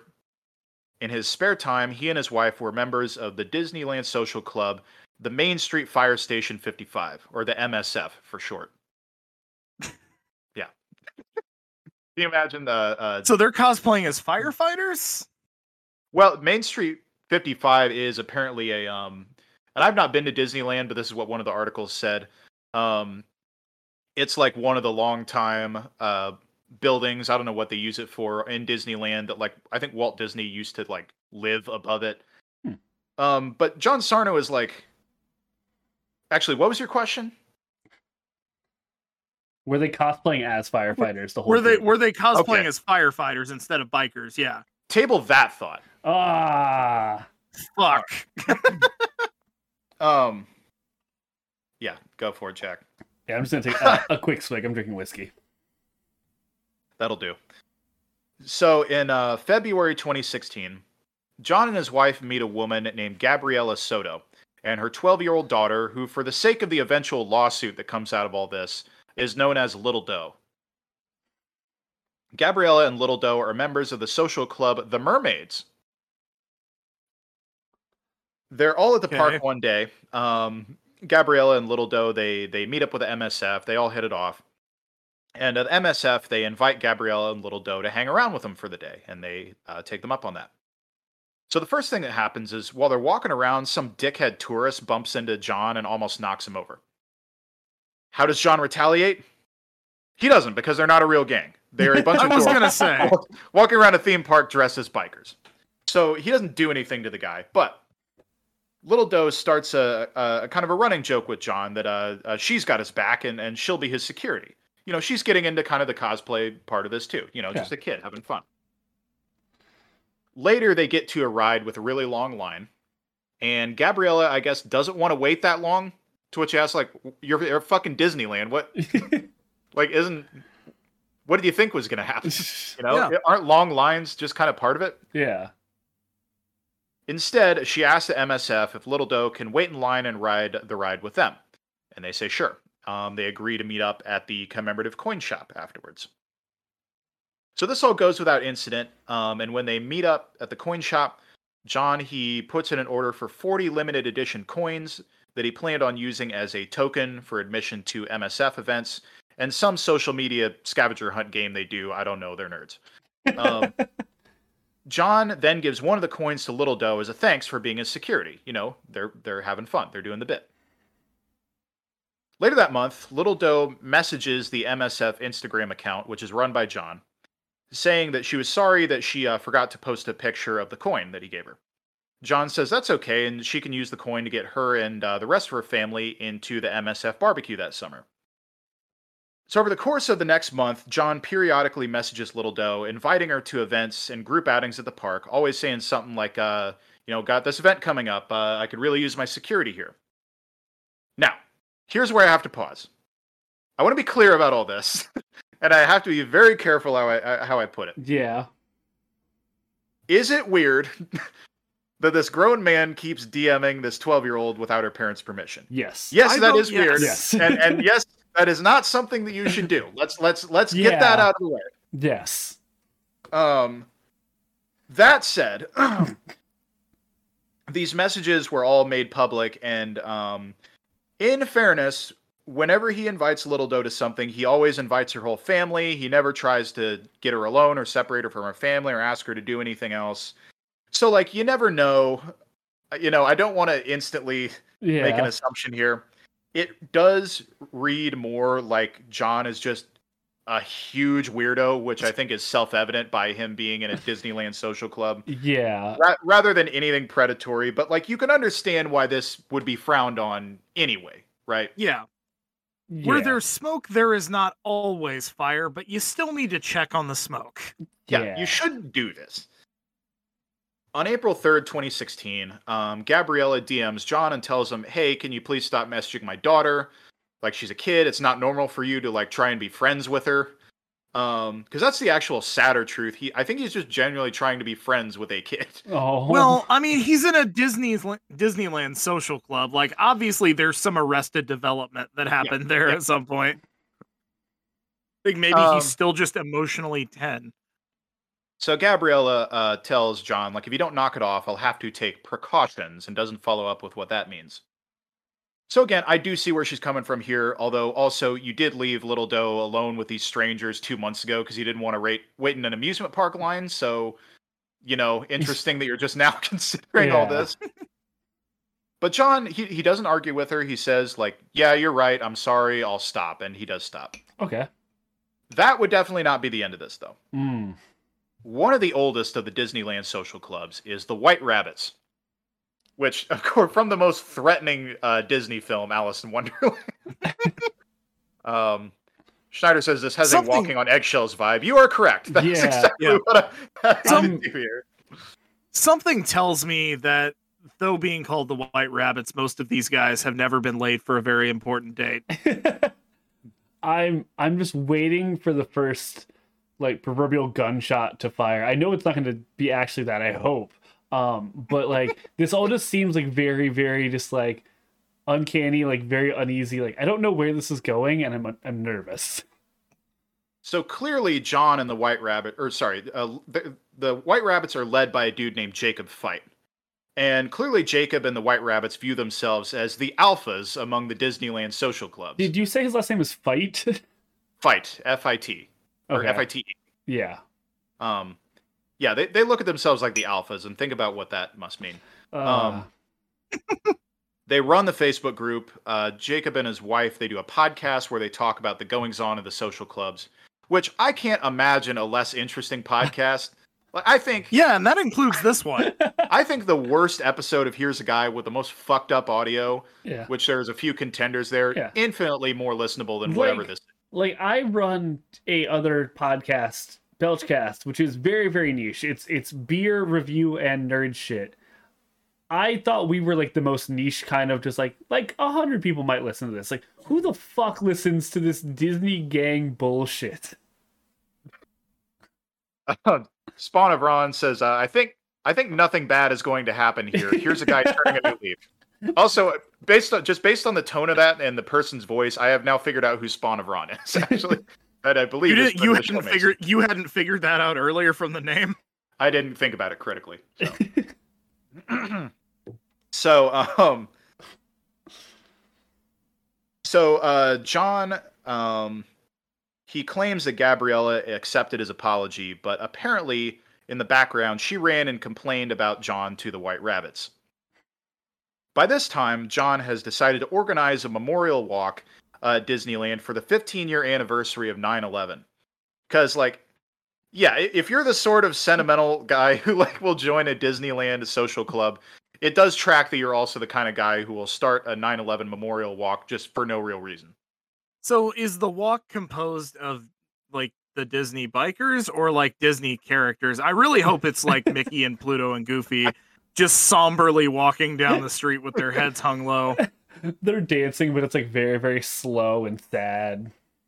The cartoon funeral music. Dun, dun, dun, dun, dun, dun, dun, dun, dun, dun. Oh, my God. Goofy's holding a picture of his uncle who was killed in the, the building collapse. Um, he was one of the rescue dogs. Gosh! uh, he worked with Steve Buscemi. Building seven comes down. Woo! All right. Well, we're already bordering on offensive, so I'll cut it there. Um, I think we crossed that border. Yeah, we crashed into that border. So with uh, with Jacob Fight's permission, John had been promoting the event on the Facebook page. Then on August thirtieth, um, Jacob D Ms John and starts asking him about this complaint that Gabriella had made about him. At first, it's framed as like, send me the messages, let me look at them so I can like put out any fires. There's your telltale sign that this guy's on a power trip, that he has made himself mm-hmm. the arbiter of this situation, and that it is incumbent on him to deal with it. The next day, the messages take a much more threatening turn. Jacob admits, like, okay, yeah, uh, Little Doe D M'd you first, and there's nothing criminal about what you said, but it's inappropriate anyway. So, um, I have someone run your background, and he says you're not a real firefighter. Um, and, uh, you know, when I confirm all this, um, I'm going to give you, quote, a couple options of what you can do. Now, one of the big unanswered questions for me is they keep claiming he's not a real firefighter. I don't think that's true, but I actually never saw that actually corroborated by anybody either way. So you never know. What a, What's going what through a, your head, Jack? John, what, what are you thinking? What a weird thing, one, to lie about. And two, what a weird thing to like call somebody out about in your make-believe Disney bullshit. I bet you're not even a real princess. Who gives so a John, fuck? Yeah, I bet you're not a fucking white rabbit either. Something tells me, just based on the opposable thumbs it takes to write these D Ms, that you are not actually a uh, rodent of any sort. John says he has nothing to hide, and Jacob could do whatever he wants, but, quote, there are always consequences for every action. Oh, God. Oh. oh, Jesus Christ. This is, oh, my God. This is the Disney adult Godfather. Just trading uh, veiled threats. What's ne- What's next? Does John send him? Johnny Fontaine never gets that pot in the Little Mermaid remake. I I swear, if somebody sends like flounder from Little Mermaid's head like in a box, I'm gonna lose my shit. um, Jacob does not take kindly to this at all. Um. He tells John he'll let them do their little nor- memorial walk, but after that, you will never be allowed to come to Disneyland in a, in a social club vest again. He threatens to make a big stink about it and put all this out on the Facebook group and uh, complain to park security. Because, yeah, not a real gang, so really all he can actually do is threaten to just small, like, low-level blackmail and, and snitching to rent-a-cops is really all that he can threaten to do, but he does. Um... So John says, fine, I'll leave M S F. Why don't you come to the memorial walk? I have a gift for you. Oh, no. So the walk takes place without issue, but John and Jacob agree to meet right after at the flag lowering ceremony. John claims that uh, Jacob showed up with four members of the White Rabbits in full vests, and Jake starts by demanding five hundred dollars in protection money. because... Because, yeah, he he is, he is... If it wasn't obvious by now that this guy just watches a lot of gangster movies and fantasizes about it, that's pretty much the dead giveaway. I really hope he just found a crowbar somewhere and he's just holding it half menacingly. I'm just picturing Easy Rider, but starring, like, Donald Duck. And I, I want to properly set the stage. What these guys look like. Um, John... So there's a, a Tyler, the Creator um, uh, freestyle song that opens with him calling someone a floopy goober motherfucker. Yes. That's a pretty good description of what John Sarno looks like. As for Jacob Fight, you know how on Twitter people will put together a collage of like the, the MAGA reply guys and they're all, it's all a selfie in the car with the sunglasses and the shitty beard. That's what Jacob Fight looks like. Mm. So these two guys are squaring off.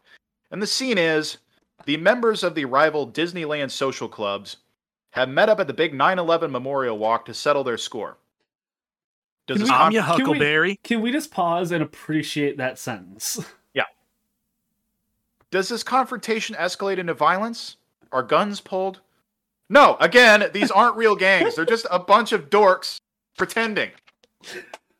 Instead, oh, they have a brief argument, they part, they go their separate ways, and then they resume their beef on the internet, because that is where dorks argue about things. Oh... Two days later, uh, Jacob sends John a link to an unpublished episode of his podcast on SoundCloud, where he and his wife spend the entire time airing John's dirty laundry and making accusations about him and his family. His, his uh, message he attaches to it, remember I told you to walk away, but you asked for the flood of attention you're going to get. It's going to be epic. You know, how mafia guys talk.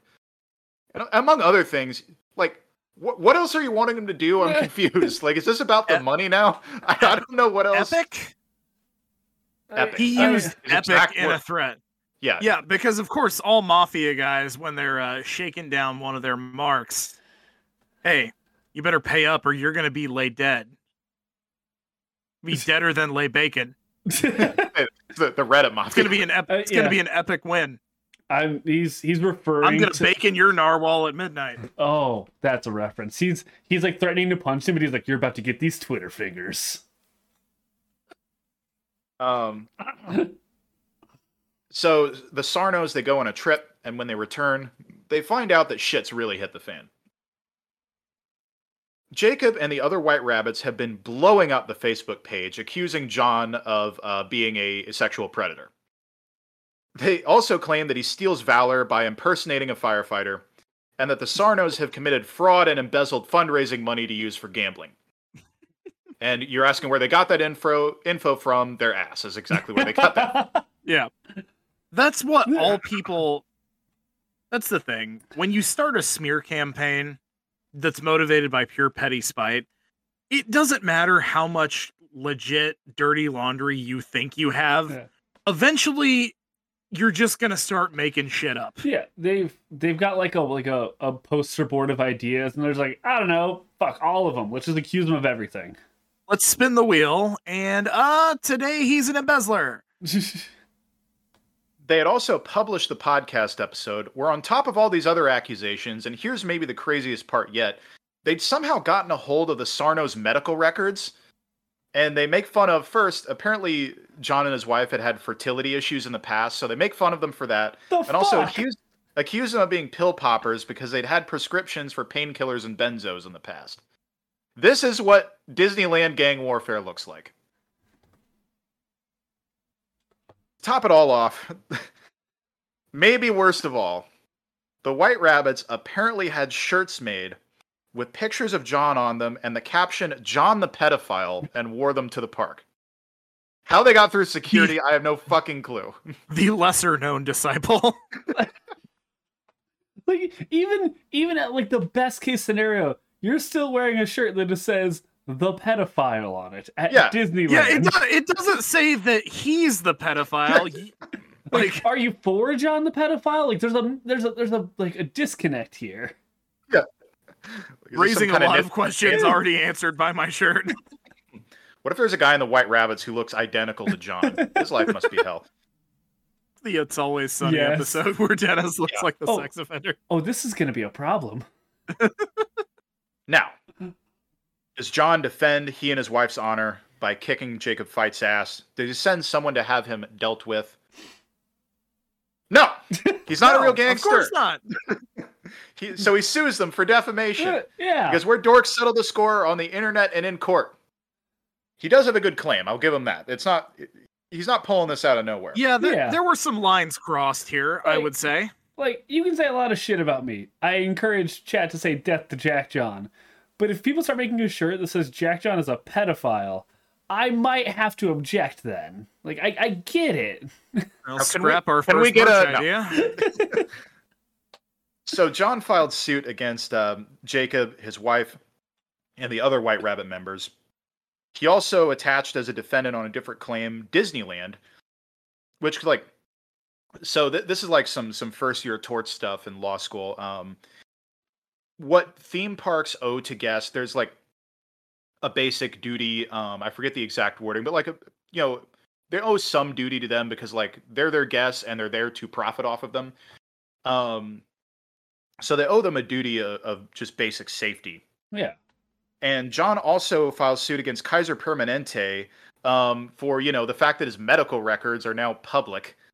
And they hired a private investigator. Yeah. And what they found out, apparently a White Rabbit member works at Kaiser Permanente, oh. obtained copies, and just leaked them to Jacob Fight. Uh, the amount of... I mean, that's not a small thing. You could very easily lose your entire livelihood for that.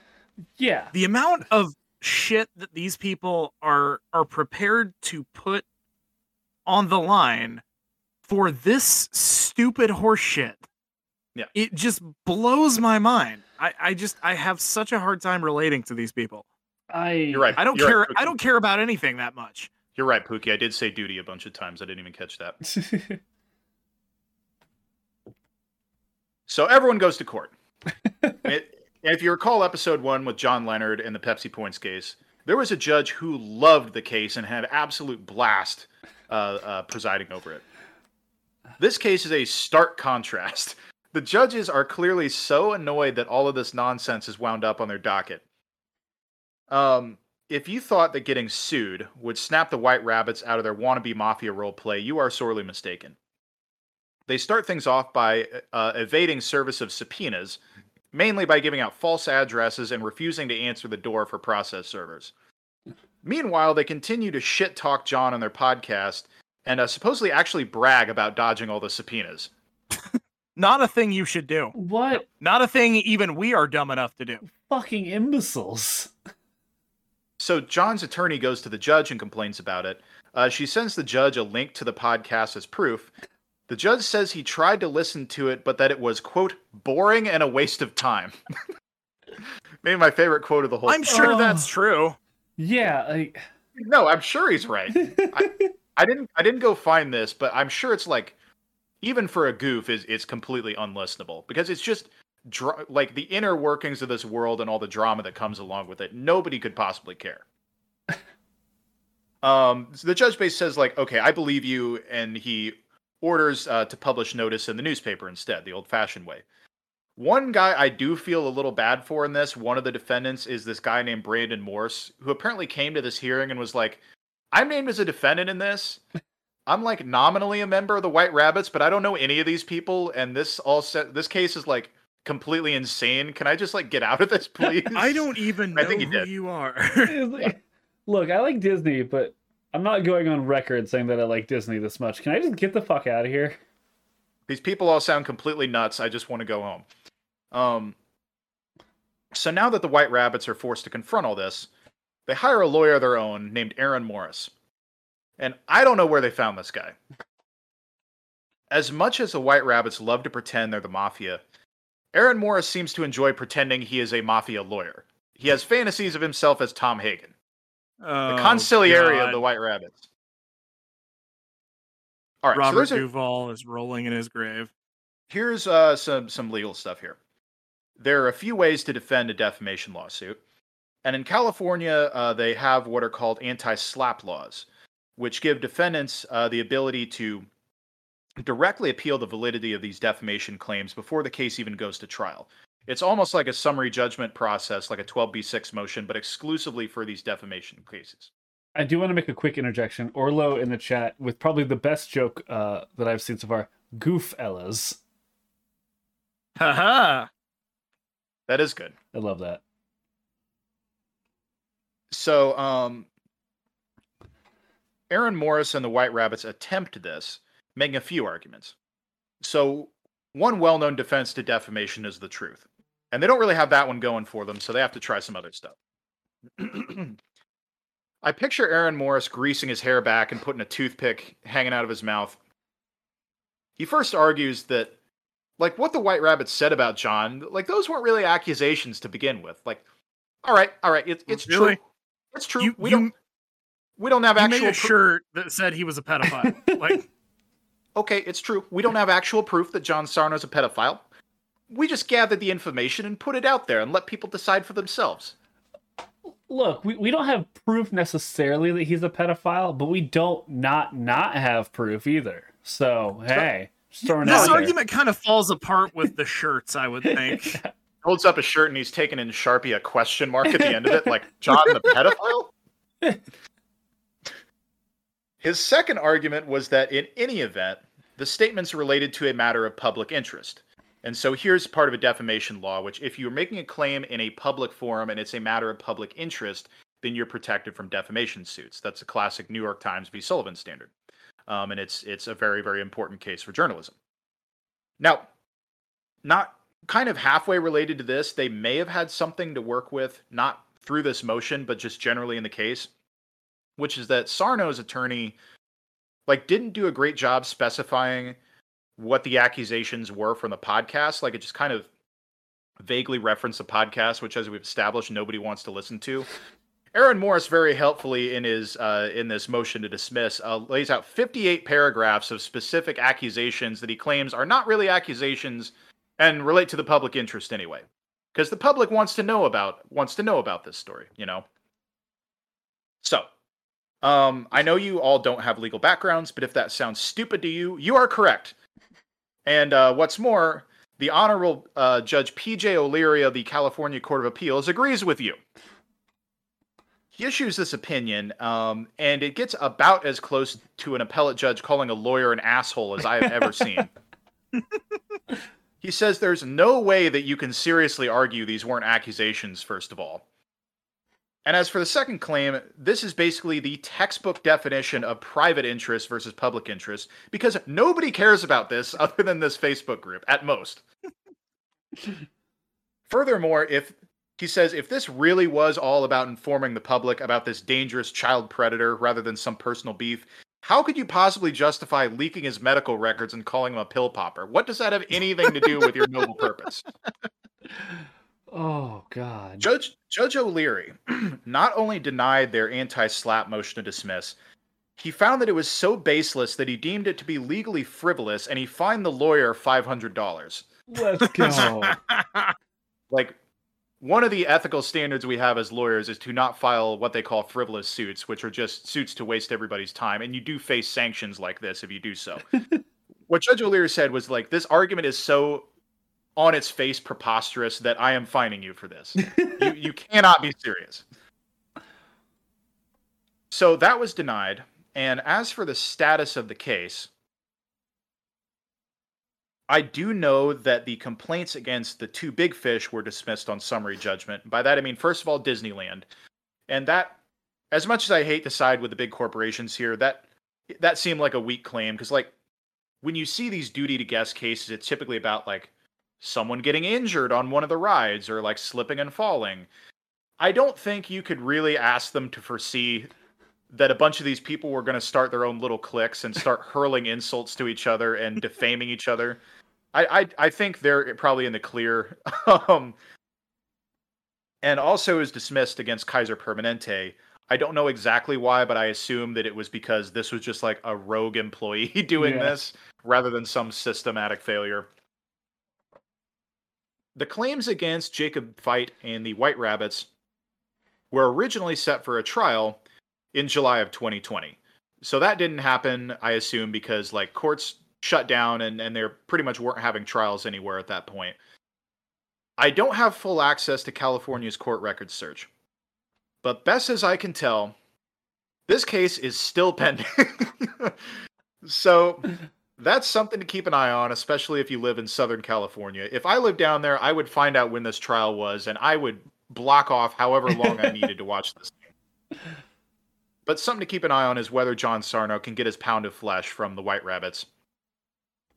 That's the story of John Sarno and the Disneyland gang scene. And my point here is not, it's not that you need to pity John too much. Because my take is that he, he's a classic case of a guy who really stepped in it. Um, obviously what the White Rabbits did to him was totally uncalled for. He could have avoided it all by just not being a big weirdo and having bare minimum social awareness that DMing a twelve-year-old might cause some backlash, even if it's totally innocuous. Yeah. Like, maybe just don't join a fake gang at Disneyland in the first place might be the big picture advice there. Like, just go to the amusement parks and then go home like a normal person. Or or even just totally different hobby. Like, entirely might not be a bad idea for these folks, and some therapy on top of that. Yeah. I'm supposed to let people enjoy things, so what do I know? So that's the story of John Sarno, and uh, my big question for the two of you is that if you had it your way in this world mentioned, this uh, big question is sponsored by Burger King. Thank you to Burger King, home of the uh, flame-broiled Whopper. If you had it your way... Um, wait, will you get in trouble for me claiming a false sponsorship? I no, you're, you're, you're good. I'm, I don't think I'm monetarily benefiting from it. Uh, that's that's so, Well, you, you yeah. just said false sponsorship, so I think we're I, good there. I stream out of an Applebee's, so I think we're cool. Fair point. My big question is that if the two of you had it your way, how would you like to see John and Jacob settle their beef? And the chat well, is feel, chat is free to chime in on this as well. Um, you know, just in the theme of Disney, um, I want them to duel it out on the uh, deck of a cartoon ship until one of them falls into the water and uh, is eaten by the crocodile who's been waiting, uh, waiting in the water, ticking this entire time. Spit him back out. Yep. I um, yeah. Yeah. I like that idea. I yeah, talk a... about some fucking Lost Boys. These are some Lost Boys. I I had a similar idea, but uh, I I'm hoping for a better outcome. I want them to do the exact same thing, but on the It's a Small World ride, the little Tunnel of Love, uh, and I want to see if they can either come out as lovers or one of them dies. I don't I don't care which happens. Our good answer is both. And um, Kapugi says, I still really want to see him have a good old-fashioned West Side Story rumble with yeah. snapping and dancing. Well, here's the thing, Pookie. That is what it would actually make sense for them to do because yeah. we are on that level of camp. But they really, that's not the type of gangsters they want to yeah. be. That is, even though that is the type of gangsters they are. Like, like they want to be like the Hells Angels is what they want to be. And like, they could not be any further. This is, this is fake bullshit. Bring in a wrestling ring. Let's have a Royal Rumble. Let's see who, who lasts yeah. in the ring. Like that's, that's the level they deserve. Royal Rumble in the Magic Kingdom. Holy yes. shit. Yep. Um, yeah, Spawneron lightsaber fight to the death. Yes.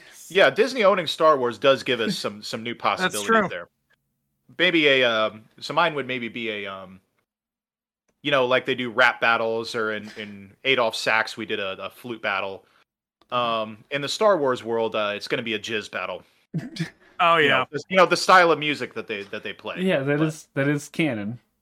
Max Rebo, champ, ten years running. He's in the background being the guy laying down the beats, hyping him up. Can you imagine? He's he's so cute. God. All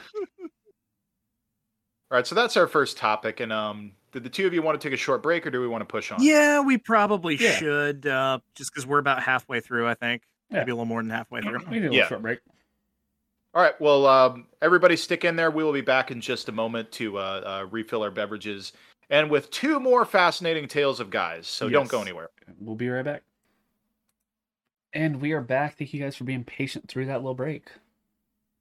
All right. Um, uh, yeah, got a new chat from uh, Jay Taha. Hello, hello. Is anyone home? Jay Tier has been a, everyone. Boy, I have just butchered that. um, how has everyone's day and weekend been? Um, pretty great. Three days. That's my favorite type of weekend because oh, I work for yep. the government, you see. Yeah, I did not get that, and uh, was very bummed about it. Yeah, welcome so, in, J T. Thanks, everyone, for being here. Um, is anybody out there, was that your first Here's a Guy segment yeah. ever hearing? Was that insanity? That is that is a great intro to Here's a Guy, honestly. I'm that glad is we led the with that tip one. Of the fucking iceberg as far yeah. as... Uh, the ri- ridiculousness you will hear. Yes. I was I was going to mention this little bit of lore I've never revealed. I have mentioned before that um, we did a... There is an episode zero of sorts that exists where we just tested out one guy topic that I wrote and uh, riffed on it to see if it worked, and it did. Had it not worked, we probably never would have done the show. Um, I will finally reveal that the guy we discussed was... Um, journalist Kurt Eichenwald, um, an all-around journalist and all-around shithead who uh, sued a guy because yep. he sent him a gift and he claimed it uh, uh, gave him an epileptic seizure. The audio of that exists. It is barely listenable because you can hear my audio twice, and also um, this guy's whole thing is he likes to sue. So that may see the light of day eventually. It might not, but um, uh, wanted to give you all that little bit of uh, uh, uh, Here's a Guy trivia. Um, okay, so... Um, In episode one, the second topic was Cody. And Cody, I unfortunately forget the name of the guy, but he was the guy who, um, oh, Ken McElroy. Ken McElroy, yeah. The guy from Missouri who was such a pain in the ass to his town that they killed him and nobody did anything about it. So I don't know what your topic is going to be like this week, but um, you are up next. So Cody, take us away. Who's your guy this week? We are talking... Uh- This is uh, another one of those where I'm going to ask you guys to put on your, your deerstalker caps and light those uh, light those pipes, because we're going to investigate a mystery. Oh boy. Um, yeah, this is not really anything to do with Ken McElroy's story whatsoever, but it is a spiritual successor of sorts to a topic that I did earlier. And to avoid spoiling anything, I'm not going to tell you who that is just right away. But we are going to go just up the road a piece from uh, where where I live, in the little town of Mattoon, Illinois. Ooh. Oh. Some funny stuff happened there back in the nineteen forties. Some funny stuff happened pretty much everywhere back in the nineteen forties. But there was only one Mad Gasser. That's right. We're talking the Mad Gasser of Mattoon here today. So, where is Mattoon, Illinois? Medium-sized town in central Illinois. Not a lot goes on there, especially back in nineteen forty-four. Wonder what that's like. That would all change uh, in the wee hours of August thirty-first, nineteen forty-four. A man named Urban Rafe was awakened early in the morning by an odd smell. He quickly began feeling ill and weak and suffered a fit of nausea and vomiting. So Rafe's wife is like, okay, weird smell, nausea and vomiting. There's a gas leak in here. She wanted to get out of bed to uh, check the pilot light, but couldn't. She found herself partially paralyzed. Hmm. Oh, now, fuck. Yeah. Oh, God. That, I can't die in this town. Yeah. Um. Eventually, that situation just kind of resolved itself, apparently. Like, the gas went away, and eventually they could get up. I couldn't find much further detail on how that whole thing shook out. But later that same night, a young mother reported a similar experience in which she heard her daughter uh, having a coughing fit in her room and tried to get up to check on her, but couldn't get up. Again, finding herself partially paralyzed. The the daughter was just smoking really, really, really dank weed, and uh, the whole house had a contact high. That's that's what I hope it was. This is the nineteen forties. I'm hoping she found her first jazz cigarette and was just you say weed going is, to town. Weed's legal in Illinois. If if somebody has not started their own little grow farm there, and uh, are are calling one of the strains the Mad Gasser. Oh, then they're missing out. Yeah. They're fucking up. So, the very next day, a third incident was reported by a Missus Kearney. Uh, she began to smell a strange, kind of sweet type odor outside of her window. Um, soon she began to uh, not only feel ill and weak, but lose feeling in her legs.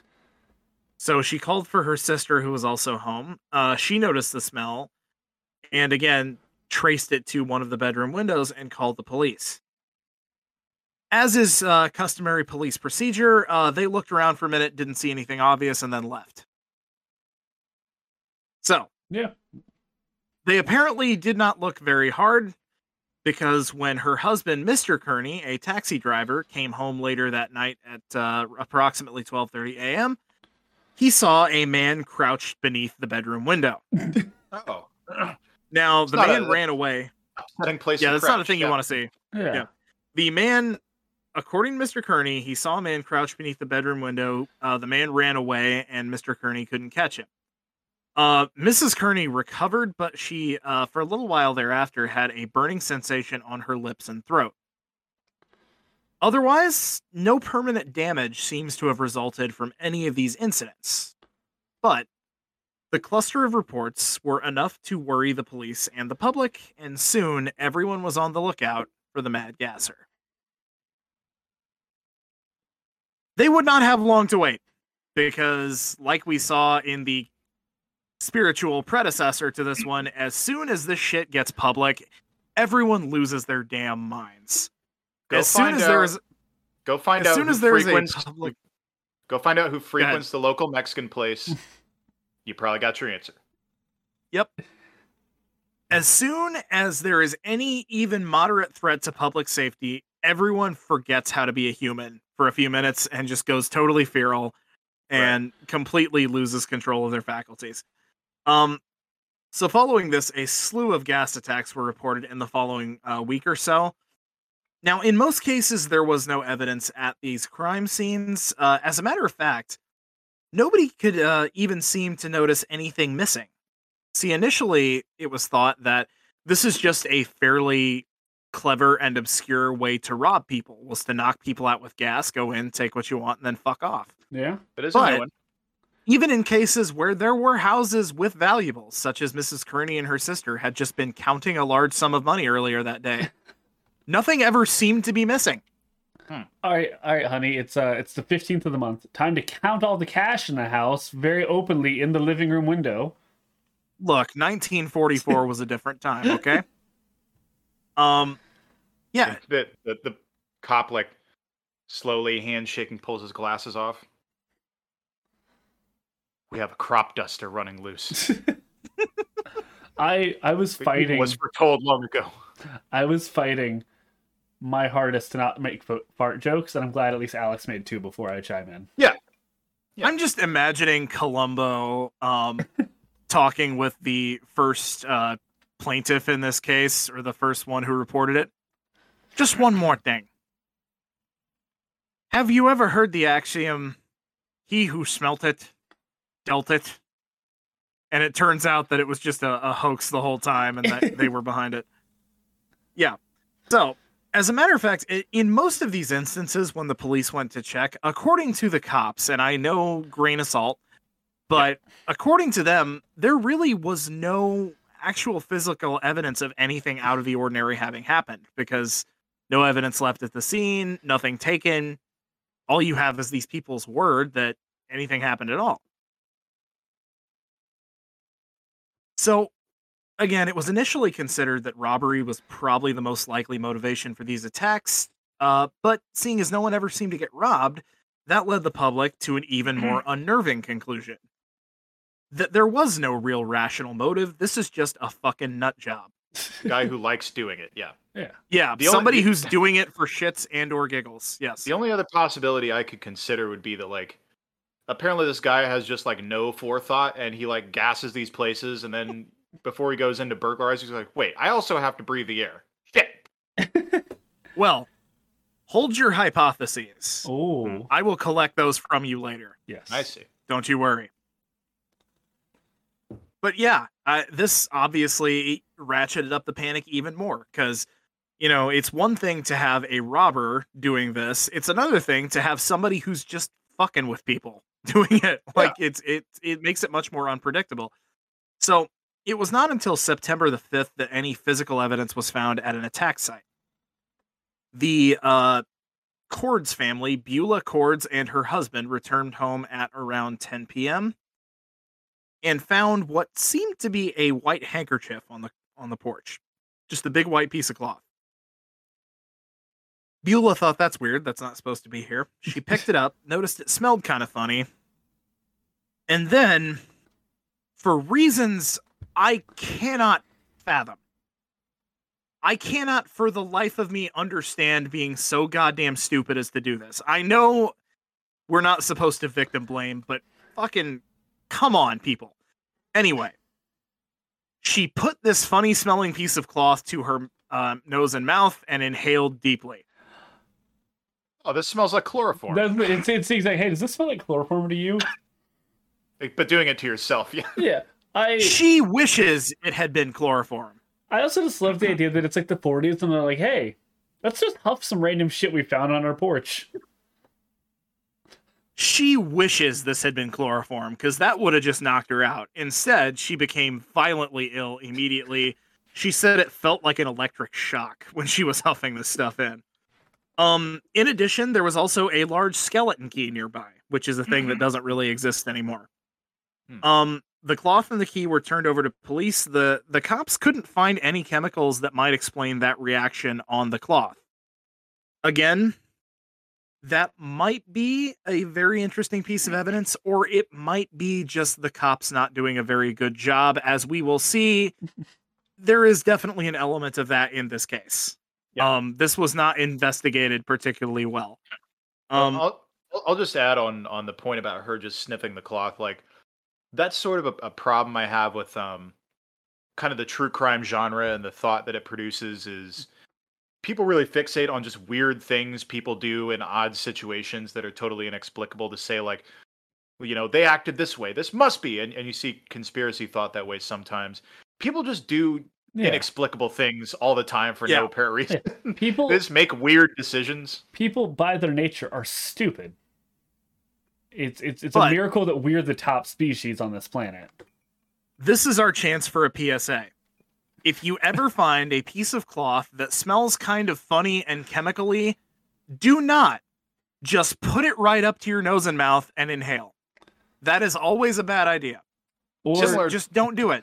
Unless you rule. want to, I guess. Unless it's like you're, unless you're a gas huffer, I'm not going to yeah.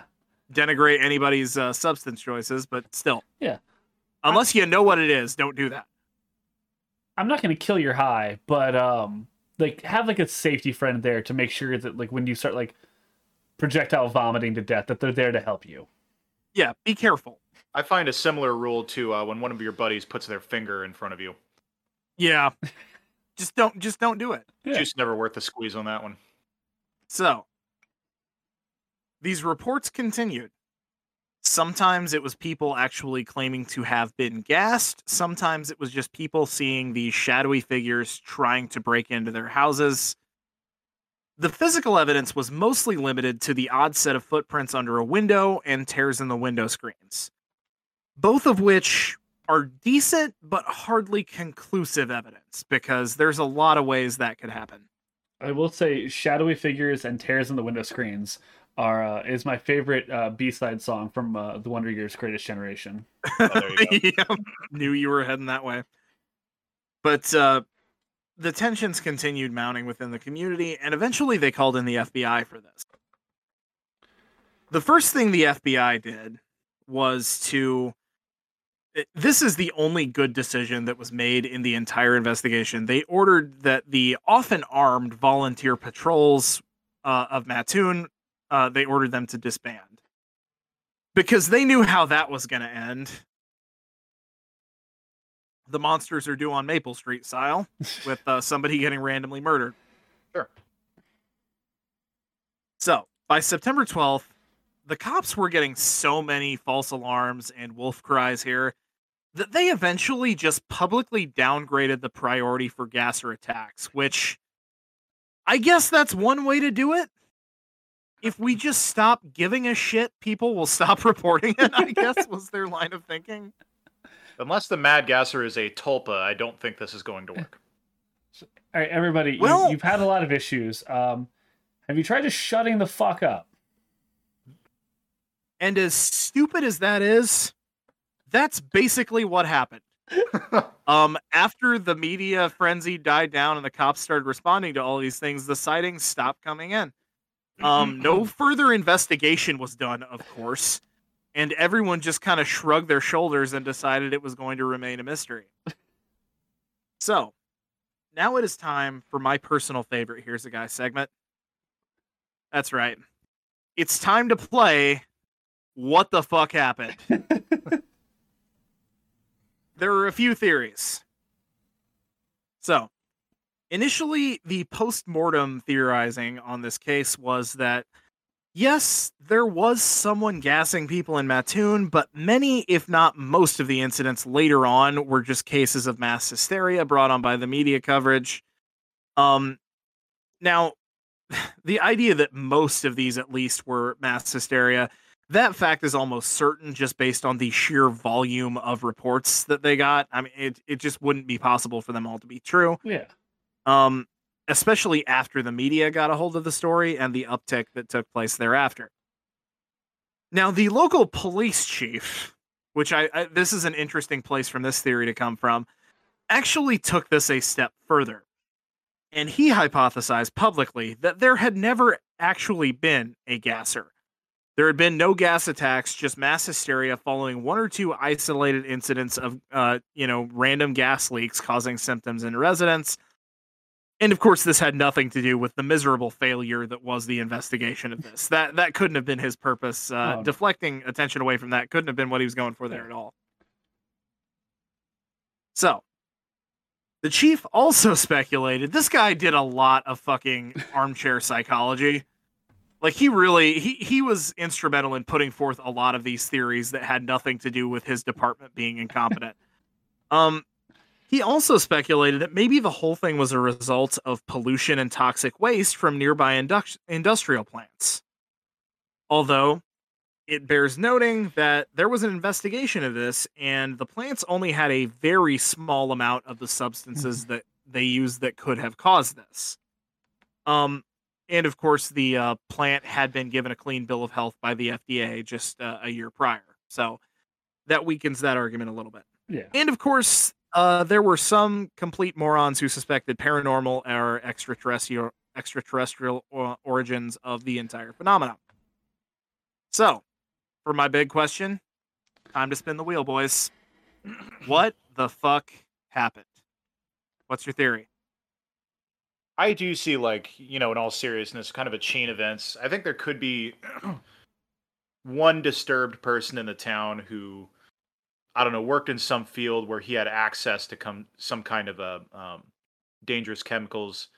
Did this like once or twice, um, just for his own amusement. Nearly got caught, because, I mean, someone kind of saw him one time, and he just nearly got away.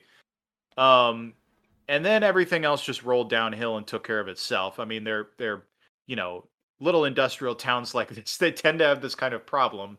Um, whether he enjoyed all the fallout from it, don't know. Um, the guy may have just wanted to get a rise out of people and got bored with the reaction from it. So yeah, that, that's going to be what I go with, and that does seem like the safest theory, is that someone was just, similar to my Disneyland gang people, just way too much time on their hands and like a couple psychological problems. You'd be amazed at, at what kind of things people yeah. come up with. Jack, John? Uh, I'm going to go with, it's the forties, you're in Mattoon, Illinois. There's not shit to do. Yeah. You have like a gang, not a gang, but like a loose gathering of teenagers who are just bored as shit. And they happen to uh, know a buddy whose cousin knows a guy who knows an uncle who has a bunch of stink bombs. And they've just been going around just like bombing the shit out of people's houses, like pelting them like water balloons. And it was fun for a week, and then the fuzz got way too hot, and they were like, all right, cool, we got to not fucking do this shit anymore. And then it just blew up from there. Yeah, you know, I just, I find it hard to believe that such a person as this actually existed, because we certainly don't know of anybody at all that has a history of strange behavior after the night, uh, after dark, or has a history of emitting noxious gases that make people unconscious. Hold on. I... With perhaps an intimate knowledge of the Midwest and Central Illinois. And certainly, nobody that hosts this channel fits any of these descriptors. Folks, I give you my theory for the Mad Gasser of Mattoon, a time-traveling Jack John. Listen, we, we named an episode Booty Trap for a reason, all right? Look, I, I have I have one follow-up question that may exonerate me. Uh, what was the lunar cycle during this period, and was there a full moon? I don't know. I looked for that when I was prepping that bit, but no. I couldn't fucking find it. If it had been, that would have been case oh, closed. I, I'm you guilty d- of you shit. Did it. I'm you guilty did of it. Shit, yeah, yes. You did it. Yeah. Um, where did we... Oh, fuck. What episode was it? Oh. We did, we uh, told the origin story of you being a were idiot. Oh. It's an all-time... Er- all-time early, early on. Yeah. yeah, early on. Yeah, oh. Anyway, go back and listen to our back catalog. You will find that story someplace. Yes. All all this does is confirm something that I already thought, which is that, Jack, although I am still bummed that we didn't get to room together that one year, oh, God. I, I would I would not have survived, oh, so it's probably for the best. I would have tanked your academic career. Room would have been, you know, just, just smelly, oh, just... unproductive. Drunk. Can a room be drunk? Yeah. Fun. Fun, yeah. to oh, be yeah. clear. Uh, uh, like a six months to remember, but I would not have made it, and neither would you have potentially made it to uh, the winter and spring semester. Quite possible. So anyway, uh, yeah, Jack, that, is your... my, that is my spooky adjacent topic, yes. The Mad Gasser of Mattoon. Jack, your mom says, uh, I knew it was him the whole time. Yeah, it's... Uh, it's it, uh, this is this is me telling you guys I'm not actually born in the nineties. I was born uh, in the thirties, and I did this shit in the forties. I'm actually Re- old as shit. You're reverse Hans Mole Man. Yeah, the whiskey actually keeps you looking good. Yeah. Um, I'm in stasis at all times. All right. Well, thank you for that, um, Cody. And if uh, anybody wants to post their own theories, um, Pookie shared his, which is that um, it was spooky, scary skeletons. Thank you, Pookie. See, I would have gone with uh, I, I, my guess was Grim Grin and Ghosts, yeah. but uh, yeah, either one. They were doing a monster mash. It was a graveyard smash. All right, moving on to the oh, third. That bit caught on in a flash, huh? Yeah. Moving on to the uh, third topic of the show. Again, going in the original order from episode one. That can only mean that Jack John is here to put a bow on this thing. So let's get to it. Jack John, who's your guy this week? Oh, yeah. My my guy, episode one, Nick Gage, uh, famed uh, hardcore uh, almost underground pro wrestler. Uh, not going to have quite as much uh, as an edge as Nick Gage, but maybe we'll, maybe we'll get a little close. Hey, hold on. Before we before we get there, we probably need to address this one. Um, uh, from uh, Chode Thulu in the chat, where do you guys stand on Serial being a supernaut? Um, my theory is um, I don't care too much, but it, it it I'd say um, no. I'm gonna say no. I, I think if soup, you're... has to be, soup has to be hot, and if I know there are cold soups, and if we have to throw them out, then uh, so be it. Yeah, I don't think gazpacho is a soup either. No, if if your definition of soup is, I think it's gazpacho. I think it's just gazpacho. I, I think, I it, think it stands yeah. alone, but it has to be I, cooked in a broth. That's my opinion. Yeah, I, I think that if your only definition, um, ah, death to Jack John. We got another one. Yeah, I think if your only if your only definition of soup is food that is suspended in liquid, okay, but then so is Kool-Aid technically. So. Yeah. I, I think you got, yeah, I think you got to add some more qualifiers, and I think Alex's hot qualifier is a good one. Which would lead us to Everclear soup. Oh, boy. No. We, we've told that one, haven't we? we? I think we've told, yeah, we've told Ever, Everclear soup. Ugh. Yep. We, that was a part of Tweeting at Seacrest, I believe. Yeah. Yes. It was uh, yes. pretty much exactly what it sounded like. Um, yeah, a few years ago, I was I was drinking a beer out of a glass out on my porch, and uh, just a, a fucking, as soon as I sat down, a fly flew directly into it. Was that a soup at that point? I don't Ooh. think so. Hopefully that answers your question, Chode Thulu. If you're a spider, yes. Uh, but my guy this week is Admiral Edward Russell. He was born in sixteen fifty-three in Chiswick, London, England, to parents Edward and Penelope Russell. This would make him the descendant of nobility, as his father was the Earl of Bedford. Now, oh, none the of Earl these are of real Bedford? Things. No way. The Earl of Bedford, the very same. I love, we have I, done, I love the Earl of Bedford. We have done so many British nobility topics that all of this just sounds like fucking alphabet soup to me. None of this makes any makes any difference. Can I ask, as far as like people's names that are also occupations, is there any more with more separation between like the type of person you picture with the name versus the, the job than Earl? Because Earl is no. like a noble title, but yeah. picture a guy named Earl. Yeah, like you have not dukes. Yeah. You have dukes. Earl's and a trucker. Not yeah, yeah, not an Earl. Yeah. That said, I would much rather hang out with Earl than a Earl. Oh yes. Yeah. No, that's not yes. disparaging. We love truckers. Yes. We uh, do not love English nobility. uh, Edward would go on to attend Saint John's College at Cambridge uh, for a brief spell before joining the Royal Navy in sixteen sixty-six. Let's just shout out to uh, Pookie's joke here. He says Earl had to die. Yes. na, na, na, na, na, na. Okay, go ahead. Uh, uh, while in the Navy, this would be his true calling in life, as he would spend much of his time uh, in life serving in the British Navy. Edward was not necessarily, though, the most well-liked guy, as it turns out. His personality could be best described as abrasive at worst and a total dick at best. He just absolutely just not pleasant to be around. I'm starting to feel for this guy a little bit. It's one of my other favorite uh, uh, classifications of Here's a Guy guys, which is people who are just huge pricks for no reason at all. I mean, literally, I, I think w- another one of my favorite topics, just because it illustrated that so well, was Donald Sinclair, the hotelier. Yes, he was. Yeah. He was. He was notable and a part of pop culture for no other reason than he was a complete horse's ass. That's yes. it. Yeah. Uh, in all of the biographies that I can find on Edward, they make quick mention of his personality, either mentioning it briefly as ill-tempered or others that go into much further detail. The short of it is, Edward Russell had friends, but if they weren't his friend, he had an easy way to show you his angry side.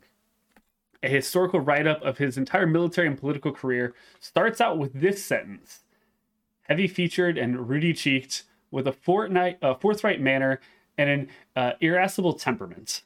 Basically, just like, if you meet if you meet our boy Edward, you're going to meet his temper first, and his basically just boorish nature. Please stop looking at me.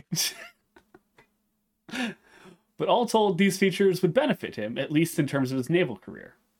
However, this was sometimes negatively bolstered by his uh, finer upbringing, aiding to his love of affluent living and luxury.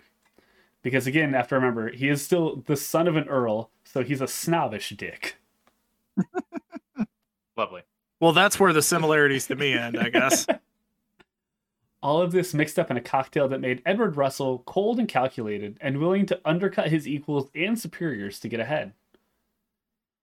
Early on in his military career, Edward moved up the ranks rather quickly, being promoted to lieutenant in sixteen seventy-one and appointed to a fourth-rate ship, the H M S Advice, which was a forty-gun frigate. From there, the H M S Advice? Yes. It's, uh... sister ships, the Dear Abby and Ann Landers, didn't make the voyage.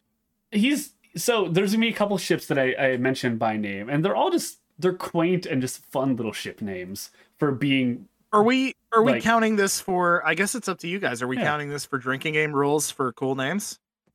Could be. I'll Could I'll, be. I'll give the uh, the H M S Advice a drink for that. I yeah, think um, um, that's a ruling though, I'll allow you guys to make. Yeah. Even though it wasn't a funny name, I think from your last topic, Urban Rafe is yes. a pretty cool name. I was waiting cool, for that yeah. one to get pulled, yeah. It's yeah. very, it's very, it sounds country, but country cool. Yeah. See, that's that's the best military job to have, I think, is just naming the shit. Oh, yeah. Because, like, in yeah. the U S, like, for the ships, like, you have, like, fifty states. That'll buy you, you know, yeah. a few months of just kind of sitting on your hands. Then you got cities, then, you get the uh, uh, U S S Indianapolis, you got like a bunch of those. Like, like that'd be the most fun job to get fired from. Because I'd I'd get a I'd get bored and just be like, okay, we, we are not calling this the H M S Pig Poop Balls. there there's a line somewhere, and that's just past it. We are no, I'm afraid the sea scrote did not pass muster. Uh, from they, there, he's like, uh, man, I got I really got this. Really got the ship to name. I can't think of anything. What um, I could really use some um, what's the word? Advice. That'll do. We're, we're it's four. It's four fifty. He just Kaiser Soze's himself into naming the ships. Oh, oh, by the way, this ship has a plank. You want to go test it for us? Uh, but from there, he would receive uh, routine promotions and land on bigger and more important ships. Then moving to the third rate, H M S Rupert. Uh, it was on this. Sh- yeah, no, they're just they're just they're just fun. They're just fun names. Like Family Guy fan, maybe. What ship are you on? Fucking Rupert, bro. It was on this ship that Edward would see his first naval combat, a surprise attack from the Dutch, leading to the Battle of Solebay off of the uh, Suffolk coast in May of sixteen seventy-two. Edward he had would... to board the uh, the U S S Doctor Hartman. So he was he was attacked by the Dutch, but uh, fortunately he could see the blunt smoke coming off their ships from miles away, and they were ready for him. And hear the the uh, clogs tapping on the uh, the deck. You've just got a you've, you've just got a guy uh, up in like the uh, the I don't know what the official name of the ship, like the top of it, where he, like, he's looking out. Crow's the nest. Crow's nest. Thank you. And he's just like if, um, he like holds out his ear and he's like, "Is that is that deep purple?" Smoke on the water. He's yes, just um, he's up in he's up in the fucking crow's nest, takes a whiff of the air. Smells like, oh shit, this is gorilla glue. Folks, we got problems. If um if it's the, the leftmost in a, a fleet of ships that is just going way too slow and is just kinda in the way, do they have to pass the duchy on the left hand side? Ah uh, uh, yeah. I love I will I don't think there's or, a rule. I caught, I caught that I'm just gonna, before yeah. you said it.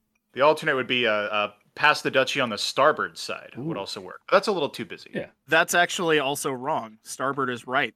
In See, uh, I just nautical terms. Port See, is I, left. I love how. See, I just.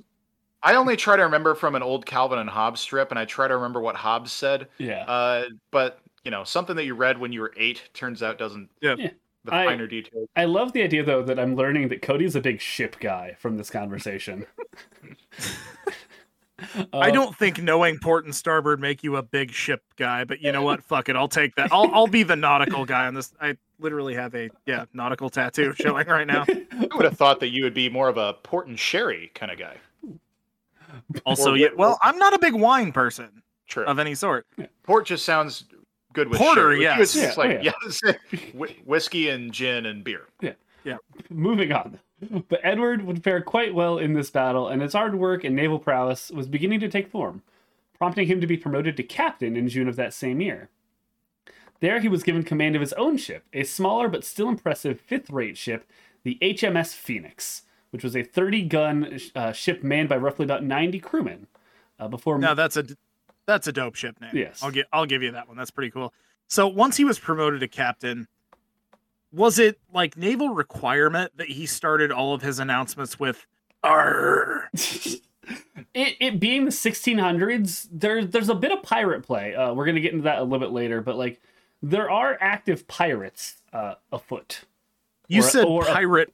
A, a you peg. said pirate pirate play, which makes me very concerned for mm. what exactly mm. pirate play sounds like. Something that is very niche, but there's a segment in Spencer's devoted to it. There's uh yeah, it does something very unpleasant involving a peg leg. I was gonna say pegging leg, yeah. Yes. Yeah. Uh, um, the, the the S S Phoenix begat the uh, S S Phoenix Texas, uh, a ship, oh. a ship that uh, uh was was manned entirely by obscure late nineties pop punk bands. They're just uh, just the theme song you hear uh, "Jolly Green Dumbass" played on an accordion and a fiddle. Uh, but he would uh, uh, basically crew uh, man the crew for the Phoenix, which is a thirty-gun ship manned by about ninety crewmen. Uh, before being moved uh, to a slightly larger uh, vessel, the H M S Reserve. Um, but it was on the Reserve uh, that the ship, uh, Edward would see combat against the Barbary pirates for the first time. Uh, I hate those Barbary pirates. They'll uh, kill you and give you a haircut. Uh, but it was uh, it was noted that uh, of much of the, the kind of like like battle and like any sort of like event that they would see, it was probably mostly like pirate based, given like what the ships were like going out uh, for, just due to them like shipping actual goods and services. Uh, but not honestly, like not too much about like the actual fighting of the pirates came up in any of my research, which was disappointing. Uh, but it's at this point that Edward had started to make a name for himself, albeit as a little bit of a dick, but still a good captain. This would not last long though, as in sixteen eighty-three, he would fall out of favor with the royal family due to things out of his control for the most part.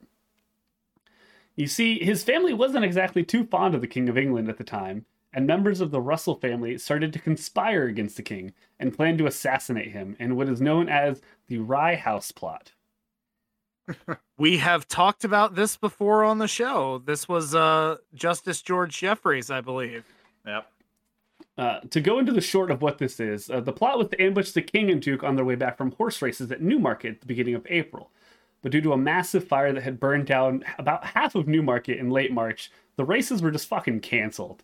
So the king and the duke just returned to their trip early. The men who were uh, planning to attack simply couldn't move up their plans fast enough in time, but the king still found out about the ploy anyway. Well, Chauncey, I do declare that was an unusual ploy, was it not? Uh, the ties... Uh... British life, you're dealing with ploys constantly. The tie to his family's massive blunder would temporarily leave Edward between jobs. This would not be Edward's only run-up against the king, though, as a few years later, he and six other nobles would draft a letter and send it to William the Third, Prince of Orange. This letter, at the time... Uh, called Invitation of William, or uh, known later as the Immortal Seven, was a plea to William, nephew to King James the Second, to come to England and to force the king's hand into naming James's daughter the heir apparent to the throne, as opposed to his newly born son, who many believed to have been illegitimate. Edward, yeah, the... go ahead. We talked about James the Second, I think, a little bit in our... Um... Justice Jeffreys and Titus Oates uh, dual uh, topic. This era was so fucking silly. Yes. It was just silly. Yes. It, it was so outlandish and over the top, and people did a lot of really dumb shit that didn't make any sense. I love it so much. It It is, I wouldn't say whimsical, but it's just very, like, I have a hard time taking a lot of it seriously. I would say it's whimsical yeah. at times. I, I would go as far as to say whimsical. Yeah. Uh, but Edward and the other six nobles had promised to support in the coup. This letter was delivered by our sub-guy of the story, Rear Admiral Arthur Herbert. Uh, Rear Re- Admiral. Rear Admiral in the British Navy. Wonder what the jokes about him were. Later known. and Ted Suspect, I think. Later known, and uh, for the rest of this uh, episode will be later uh, full, uh, formerly known as Lord Torrington, which is the most British goddamn name I've ever heard. It really is, yeah. Lord Torrington. Uh, yeah. This would lead to the Glorious Revolution, which would see William as the leader uh, at the end of it. In the short term, this would benefit Edward greatly, as the following year in sixteen eighty-nine, he would be elected as a member of the Whig party into Parliament and appointed Treasurer of the Navy. In May of that same year, he would also be promoted to Admiral and took command uh, on the second-rate H M S Duke. All of these... I don't want to be on a second-rate ship. Yeah. I want to be on a second-rate anything. To be on a first-rate first-rate ship. He was he was doing like third, fourth, and fifth-rate ships, so he's he's moving up at least in terms of ship rates. Ship rates. But all of these lucrative positions and the payments that would uh, come from them aided in his rising power. Uh, but Edward uh, still had peers that were more notable uh, in power and standing than he was. Chief of those men would be our friend Lord Torrington. Lord Torrington. Sure. Yep. Uh, Edward and Torrington uh, had a bit of a rivalry, to say the least. While they were relatively near in power, Torrington had far more experience and tenure as a naval officer. But this would not stop the stubborn and slightly vindictive Edward Russell. Edward worked his way up in power, seeing himself as Torrington's principal subordinate. Over the span of one year... Prin- yeah. Principal subordinate literally means lead suck up, so... Yes. Yeah, talk about... I'm, talk che- about I'm king of the kiss asses, yeah. Yeah. But a position that would uh, seat him to be in power soon. Over the span of one year, Edward would use this seat of power to manipulate and undermine his superior. Torrington would make small but noticeable mistakes in battle, and Edward would be there to take notice and to point them out. Torrington... He's literally just, just following this guy around, yeah. Pointing out everything he does wrong. What a bastard.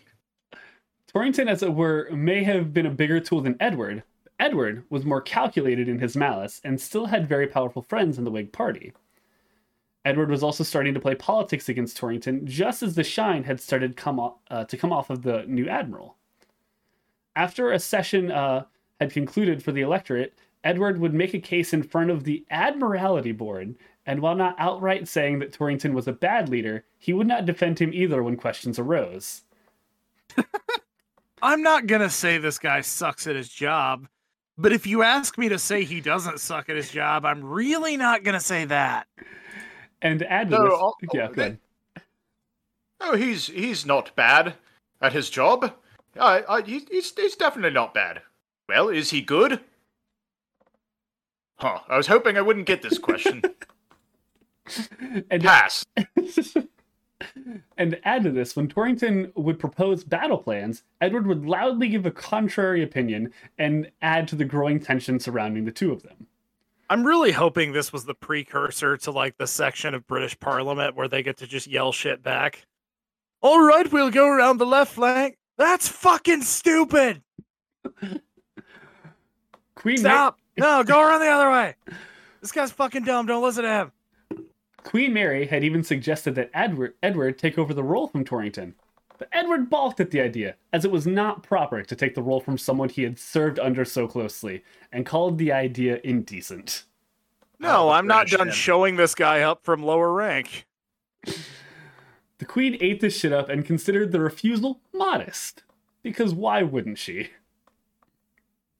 Torrington would, event, uh, Torrington would eventually be removed from his position, and hey, since there's an opening, Edward took the gig. Of course, yeah. Far be it from me to turn down a Call of Duty. Yeah. With his new seat and even higher power, Edward would start to slowly build a rapport with Torrington's powerful friends from his previous work, and even gained a higher social ranking because of it. So he literally stole his job and his friends. Hut. Not long after, the shiny new seat of power would start to lose its luster to Edward. In sixteen ninety-one, he would begin writing the king in a whining but somehow still arrogant tone, asking for more money and aid for his cause. His letters to the king and other nobles would start to lose their cordial tone and begin to fill with more and more complaints and grievances. Massive kiss asses who write letters to the king is becoming a category of Here's a Guy topics. If you remember my guy who got tar and feathered twice, yeah. He was also very much like this, yeah.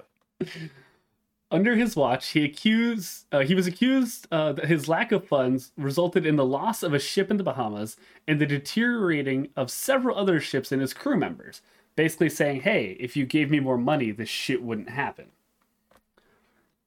Even back on land, Edward was starting to hear rumblings that not everyone liked him, and that made him sad. Aw, everyone doesn't like the class snitch. You're kidding me. Over the course of several of his letters, Edward would go back and forth threatening his own resignation over his demands. All of this unease around Edward would turn positive once again, though, as in sixteen ninety-two, Edward had earned a much-needed victory over a French fleet that was attacking. This would, uh, unfortunately for him, be incredibly short-lived, though, as in December of nineteen, or, I'm sorry, sixteen ninety-two, Edward would resign as Commander-in-Chief of the Navy. Following this, a joint command of three men, Henry Killigrew, Ralph DeLaval, and Cloudesley Shovel were put in... I swear to God, his name is C O O U D E S L E Y. Cloudesley. And what's the last name? Shovel. A- Shovel? Uh, S H O V E L L. Shovel. Cloudesley yeah, Shovel. Cloudesley Shovel is what that with, name with is. With the second L, do you pronounce it Shovel still? No, th- I think, that... yeah... That is a Kaiser Soze-ass name if I've ever heard one. This guy is lying. Uh, that is not what his name is. Shovel. Cloud Shovel. Cloudesley Shovel. He Cloudesley Shovel yeah. and his associate Rain Pickaxe. But they were put into command in January of sixteen ninety-three. Three of these uh, men would absolutely shit the bed, and in June of that same year, after a botched attack at the Battle of... Uh, Uh, Lagos, L A G O S. I probably pronounced that wrong. That's too. Lagos, yeah. Okay. Uh, all three men were dismissed after the complete botched job that they did, meaning that Edward would resume his role very, very casually and return to his seat in power in November of that very year. Basically, he quit. They hired three dinguses, and then they were just like, all right, maybe maybe Edward's not so bad. Yeah, Larry, Moe, and Curly didn't get the job done? You're, you're kidding me. Uh, Edward would have one last notable campaign at sea in sixteen ninety-four, or at least as far as our story is concerned. After a botched mission that would leave the admiral and his men on the coast of Spain, Edward began asking for money and supplies again to aid the operation. The laundry list of issues surrounding the crew and their ships began to weigh on Edward, and he even wrote in some of his letters of his waning mental state. By this point, though, the king had had enough of Edward's shit and told Edward and his crew just to remain in Spain over the winter, as they weren't needed elsewhere. Uh, in lieu of them returning back home to England, they basically just told him, fuck you, stay in Spain. I, I really hope those letters were like, excuse me, Your Majesty, but I'm going fucking bonkers out here. It's just the Cabin Fever musical number from uh, Muppet Treasure Island. And there's our Muppet oh, reference. My lord, the food's so good here. I don't know what to do with myself. there's there's so much salt on these uh, on these potatoes. I don't know how to eat them. Uh, but calculated and ready to burn it all down, Edward had an idea for his being marooned in Spain.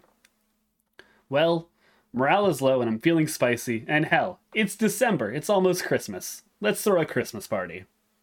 Why not? Yeah, I guess. Might as well have a ball. Yeah. yeah. At this point, Edward and his men were stationed in an incredible manner in Cadiz, Spain.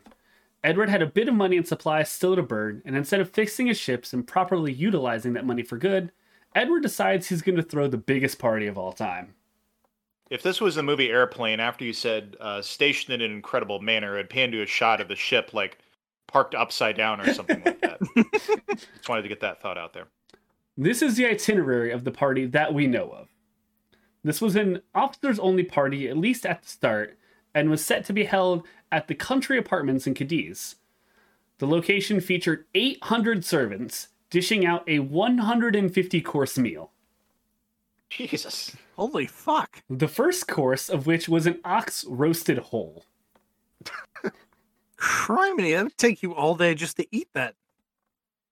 That's, at, that's like five meals. It's an ox. Like, roasted you know. whole. Like, like an ox. Edward, literally the animal we compare large people to. Edward then commandeered the fountain at the event and drained it of all its water. Then he added a concoction totaling an estimated twelve hogsheads of liquid.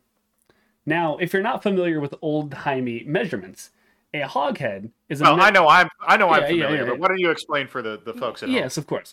A hogshead is a measurement of liquid that varies depending on the liquid that was used. Uh, instead of general... Uh, uh, there's a general measurement, though, that a hogshead is anywhere between fifty-five and sixty-five gallons.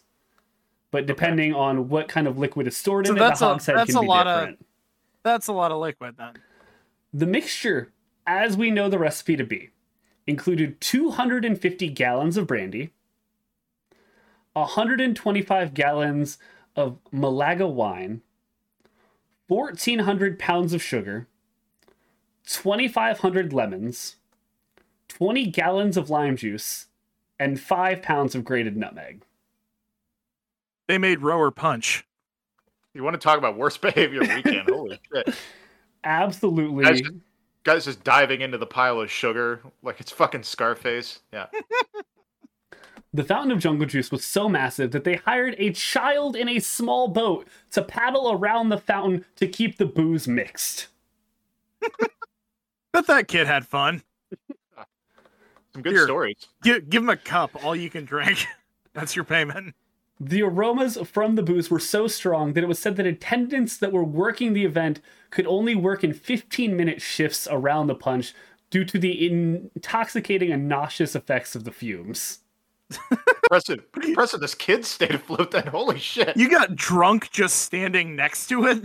Alex, you said that it's impressive that the boy stayed afloat. Oh, come on, man, don't tell me the kid don't tell me the kid didn't stay afloat. I don't need to hear this. One story goes that the small boy who was working the fountain had fallen in, and the party goer's first response was to start drinking the fountain juice as to lessen the effect of him drowning. Well, this is the last good cup of this I'm going to have tonight. Might as well chug three of them. Like a fucking Bugs Bunny bit. They just get the huge straw. Yeah. yeah. The party went on as long as the punch fountain was still flowing. And, well, because it's a massive fucking fountain, this party lasted for seven fucking days. Did it start to taste like dead kid after a little while? There's no, there's no report that the kid died, but there is a report that a kid definitely fell in. I mean, did you hear how much booze is in this? Do you think yes. they would have noticed if it tasted like dead kid? Hey, why is that after they've been empty? Drinking it for twelve hours or so? Uh, it was said that the party had lasted so long that there was a rainstorm in the middle of it. So to protect the booze fountain from getting watered down, they erected a canopy over it. Save the liquor! Fuck my pneumonia. But for you at home, I have something to cheer you up. While you may not be able to serve this several hundred gallon drink at home, many modern bartenders have tried their hand at making a more modest punch based on the story. From the book, and this is the second time I've bought a book to cover a topic, from the book Punch, The Delights and Dangers of the Flowing Bowl, a book that aided in my research for this topic, the author offers this. In a two-gallon punch bowl, dissolve two and a half cups of sugar in and one cup of boiling water. Add eighteen ounces of strained lemon juice and four ounces of strained lime juice. Stir to incorporate everything and add two seven hundred fifty milliliter bottles of cognac and eighteen ounces of Montilla, or if you're not from Spain, just some sherry will do. Finish with one and a half quarts of cold water and some grated nutmeg. Add your floating boy as an optional garnish. Sounds like, uh, kind of vaguely like a Manhattan. Yeah, it honestly, like, If Which I, I happen to love. Yeah, if, if I was throwing a party, honestly, and everyone I knew at the party loved brandy, I would definitely try this. Pookie says, put in a whole cask of Amontillado. Ha ha, Poe reference. That um, one's not in the drinking game, but it might be soon. But in terms of his entire scope, Admiral Edward Russell had a very storied and strenuous career uh, in the British Naval Fleet, but is most known for the absolute fuck you party he threw towards the end of his naval career. Uh, something that goes down as uh, many lists will put uh, either the world's biggest uh, punch bowl of all time or going down in the top five at least. But this I can all... imagine there are too many bigger than that that yeah. wouldn't be reported on. It it borders on unsanitary immediately, and by borders I mean it is, but like mm-hmm. it's still a, a sight to behold. It's just booze sitting out in the open in the right? air for seven days. You know how many fucking bugs are in that? Oh, absolutely. Especially with all that sugar. fourteen hundred pounds of sugar and all the lemons and limes that were added. You're also trusting, which has started the, uh... to rot by like day yeah. two. You're, you're trusting the massively drunk crowd to like have nobody like take a piss in it either. that that's definitely like a day three, day four thing that somebody thought yeah. of, and they're like, I'm gonna hold on to this. It's like what me and Tom would have done. Shit. Honestly, like reading the story and everything, like had we had this idea in college, had we known about this in college, it definitely would have been something we like tried to replicate on some sort of scale, like bathtub punch or something. We would have done this for um, that Saint Patty's Day party. Oh God! Just, just security walks into the, the college apartment, and there's just like, it's like you or me just like sitting in the tub ladling brandy over themselves, and just like just wearing swim oh. trunks and a swim trunks mask. And a snorkel. Yes. Yeah. Mason, I, Jimmy I don't Buffett know. playing on a uh, playing on a loop. Mason, I don't know if this is the same bloodline P. Diddy came from, but that's a good question. Uh, but also, yes, Mom, this is one hundred percent real. Um, but that it's is one hundred this... proof real. Oh, ooh, there you go. But this is the story of Admiral sorry, Edward... What? No, sorry, what, what did you just say? It's one hundred proof real. I need a second. Well, and uh, there's two drinks oh, for that. Boy. All that I wanted was to do a fucking normal live show. I mean, look. I put so much work into this, and all I get all night is this fucking horse shit. I thought it was going to be different for once. For once. Well, that was your mistake. That was absolutely your mistake. That's too you shouldn't bad. have expected that bad puns wouldn't have been a part of this. No, episode fifty-one. Not happening. All right, guys, we, we made a joke before we started recording. I think this is the fiftieth and last episode of Here's a Guy. I'm back. Sorry about that. Yeah, no, you had to feed Freddy. Good pun, Cody. Yeah. Uh-huh. Uh, but that is the story of Admiral Edward Russell, uh, famed uh, Navy uh, commander, but more known for his insane party, uh, which leads me to my big question. You're hosting a party. What drink are you making for everyone? You know, we'd be dealing with this this uh, scale, but so I mean, depending on the size of your party, again, there was eight hundred servants like at this thing, and for a shit ton of like naval officers, and proceedingly, from what I assume, a lot of like townspeople just got in at the end because they need to drink all this fucking brandy. Yeah. So for me, we've talked about this drink uh, here very recently on the podcast, uh, but I'm going to go ahead and uh, whip it out one more time. I'm going to make the world's biggest lunchbox. Oh, yeah. It's going to be sixty percent Blue Moon, uh, thirty-eight or so percent orange juice, and the rest is amaretto. And the beer will go flat very quickly, but again, you will hopefully have drunk enough by that point that you will not notice it should this party last an entire week or so. I'm... What receptacle are you putting it in? Yeah. Um... Ugh. How about a you grain bin? Uh...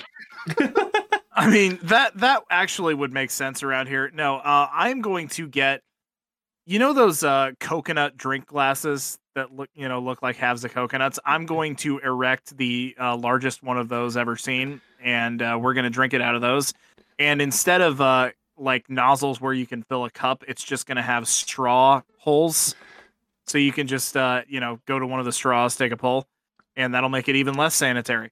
I love it. I love it. Uh, Alex, what about you? So I'm going to be making a uh, a drink that's very near and dear to my heart that I've told some people about. What I call the Grandma Eileen. And uh, yeah. This, Cody and I are great Grandma Eileen. This was her exclusive drink of choice for it's I don't know about good, her too. whole life. It it's very simple. It is um squirt the great you know the grapefruit Ooh, soda yeah. and vodka. Oh. Um, but if I'm if I'm doing it on a mass scale, I'm going to um, uh, fill an old abandoned well with it, and um, it's going to be a house party. And you turn on the spigot, and it's just going to pour out squirting vodka. So it's not really a Grandma Eileen if you don't I guess on that scale, you'd have to tap the ash from a couple hundred Parliament cigarettes into it. Oh, well, that's also true. Yeah. But I think that gave it a little extra flavor. But we can do that. Good answers, both of you. I, I think for my next party, I've gotta I've gotta make the uh, the Admiral Punch here. I think I've I've got a I've got an event coming up in December that a couple of you are invited to, uh, and we might have to break it out for that for such an event. I you know this actually sounds pretty good, so yeah. I I would absolutely give this a shot yeah. if you were to make it. I'm just saying it. Yeah. Uh, if not that, I'm gonna uh, go for the world's largest adios, motherfucker, and I'm going to transcend yeah. time and space because I'm taking it all to the head. I'm surprised nobody said just or, a giant bucket of Four Loko. Or, or shout out to Ruben. I'm making a blue machine, which is U V blue and Mountain Dew.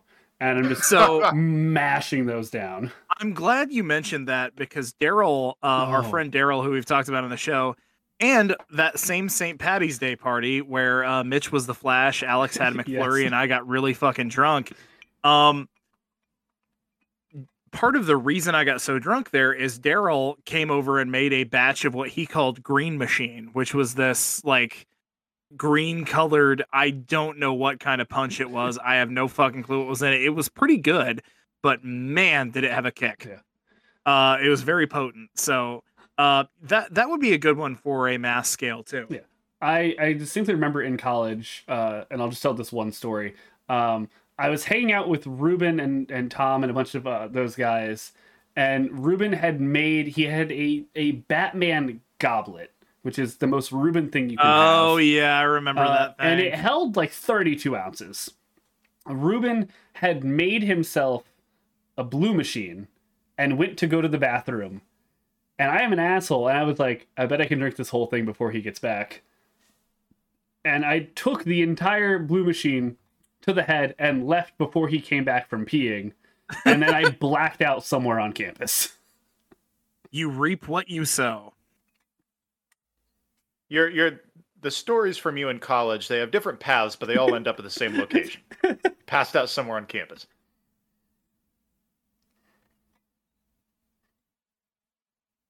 All right. Can't well, um, well, hopefully you all just had as uh, as much of a good time as we did. And um, if you in- indulged in the drinking game, uh, hopefully you're still with us.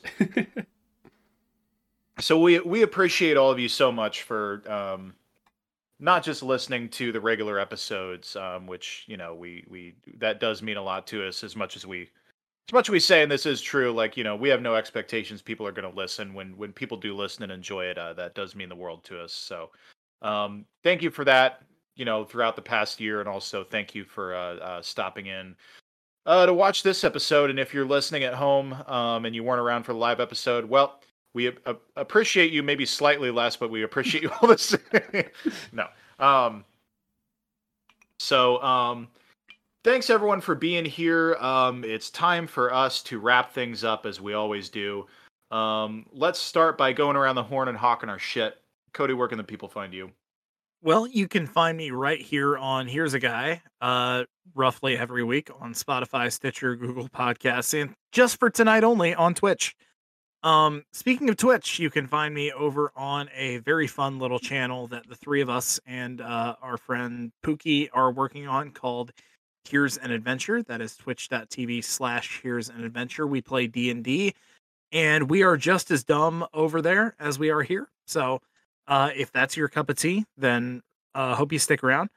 Uh, also, you can find me on Twitter. I am at son of gravy four twenty sixty-nine. Uh, all opinions are my own and not shared by the podcast, as they have uh, required that I, I remind you before we uh, before we go live. Gunpoint, yeah. Um, all right, well, Jack John, how about you? Oh yeah, people can find me on my Twitter at Jack John Jose. You can find me on this very uh, Twitch channel that we're running at. If you're new here, please consider dropping a follow at Jack John Plays Games. Uh, I do this about four days a week, uh, and it's a lot of fun. Also, check out BelchCast that we've talked about before, and Here's an Adventure. Also, if you're here uh, live in Twitch, please stick around. We're going to raid somebody afterwards who's doing their own podcast. So we're going to go show out, uh, shout out to somebody else after this, so please stick around. Right on. Well, as for me, you can find me um, also at Here's an Adventure. Um... as well as uh, weekly on Here's a Guy. Um, we have a mailbox. Here's a mailbox at gmail dot com. Um, send us whatever you like. Strong chance it'll wind up on the episode. Um, you can also follow the... Uh, there is going to be an audio version of this going out like a regular episode. Um, and so uh, uh, following the podcast account is a good way to see when the episodes go live. Um, it'll probably be Thursday morning for the usual schedule. But in any event, follow us. Um, it's at Here's a Guy Pod. Um, so I think that's it. And... Um, You know, again, I'll just reiterate, thank you all so much for being here. It did mean a lot to us. Um, so, you know, Cody, not to lump a bunch of pressure on you, but um, we're going to need a good one of these. Do you have a tagline for us? Yeah, of course I do. And one that gets at a running theme we have tonight, just like I try and do with all my taglines. Well, that's You have great. No idea, by the way, how tempting it was to set up another explosion to end this, but I decided to take the high road. A um, railroad for you. Ruben just now shows up in, in the chat. Um, also, uh, Jack, your mom said, I want to hear more college stories. Um, no. Jack's mom, I'm actually not sure that you do. So um, I, I really don't think you um, do. I, I, I mean, you don't know Jack's mom. She's uh, yeah. she, she's great. She she's enjoys a she enjoys a good yeah, a good yeah. story. Yeah, but, wonderful lady. In any event, um, thank you all in the chat. Thank you for everybody uh, watching live or listening to the audio version of the show. Um, we just appreciate you all so much, and um, this this little hobby we have, you you really do make it all worth it. So, on that sappy note, um, let's go ahead and wrap things up the way we usually do. Um, and I'll I'll ask again, Cody, do you have a tagline for us? I do indeed. All right. Well, good night. Thank you all for being here. Hope to have you again with us next week. And to take us home, Cody, hit us with that tagline, please. Remember, everybody, drink responsibly. And by drink responsibly, I mean there are make, make sure there are no dead kids floating in your drink. Good night, everybody. Bye, daddies.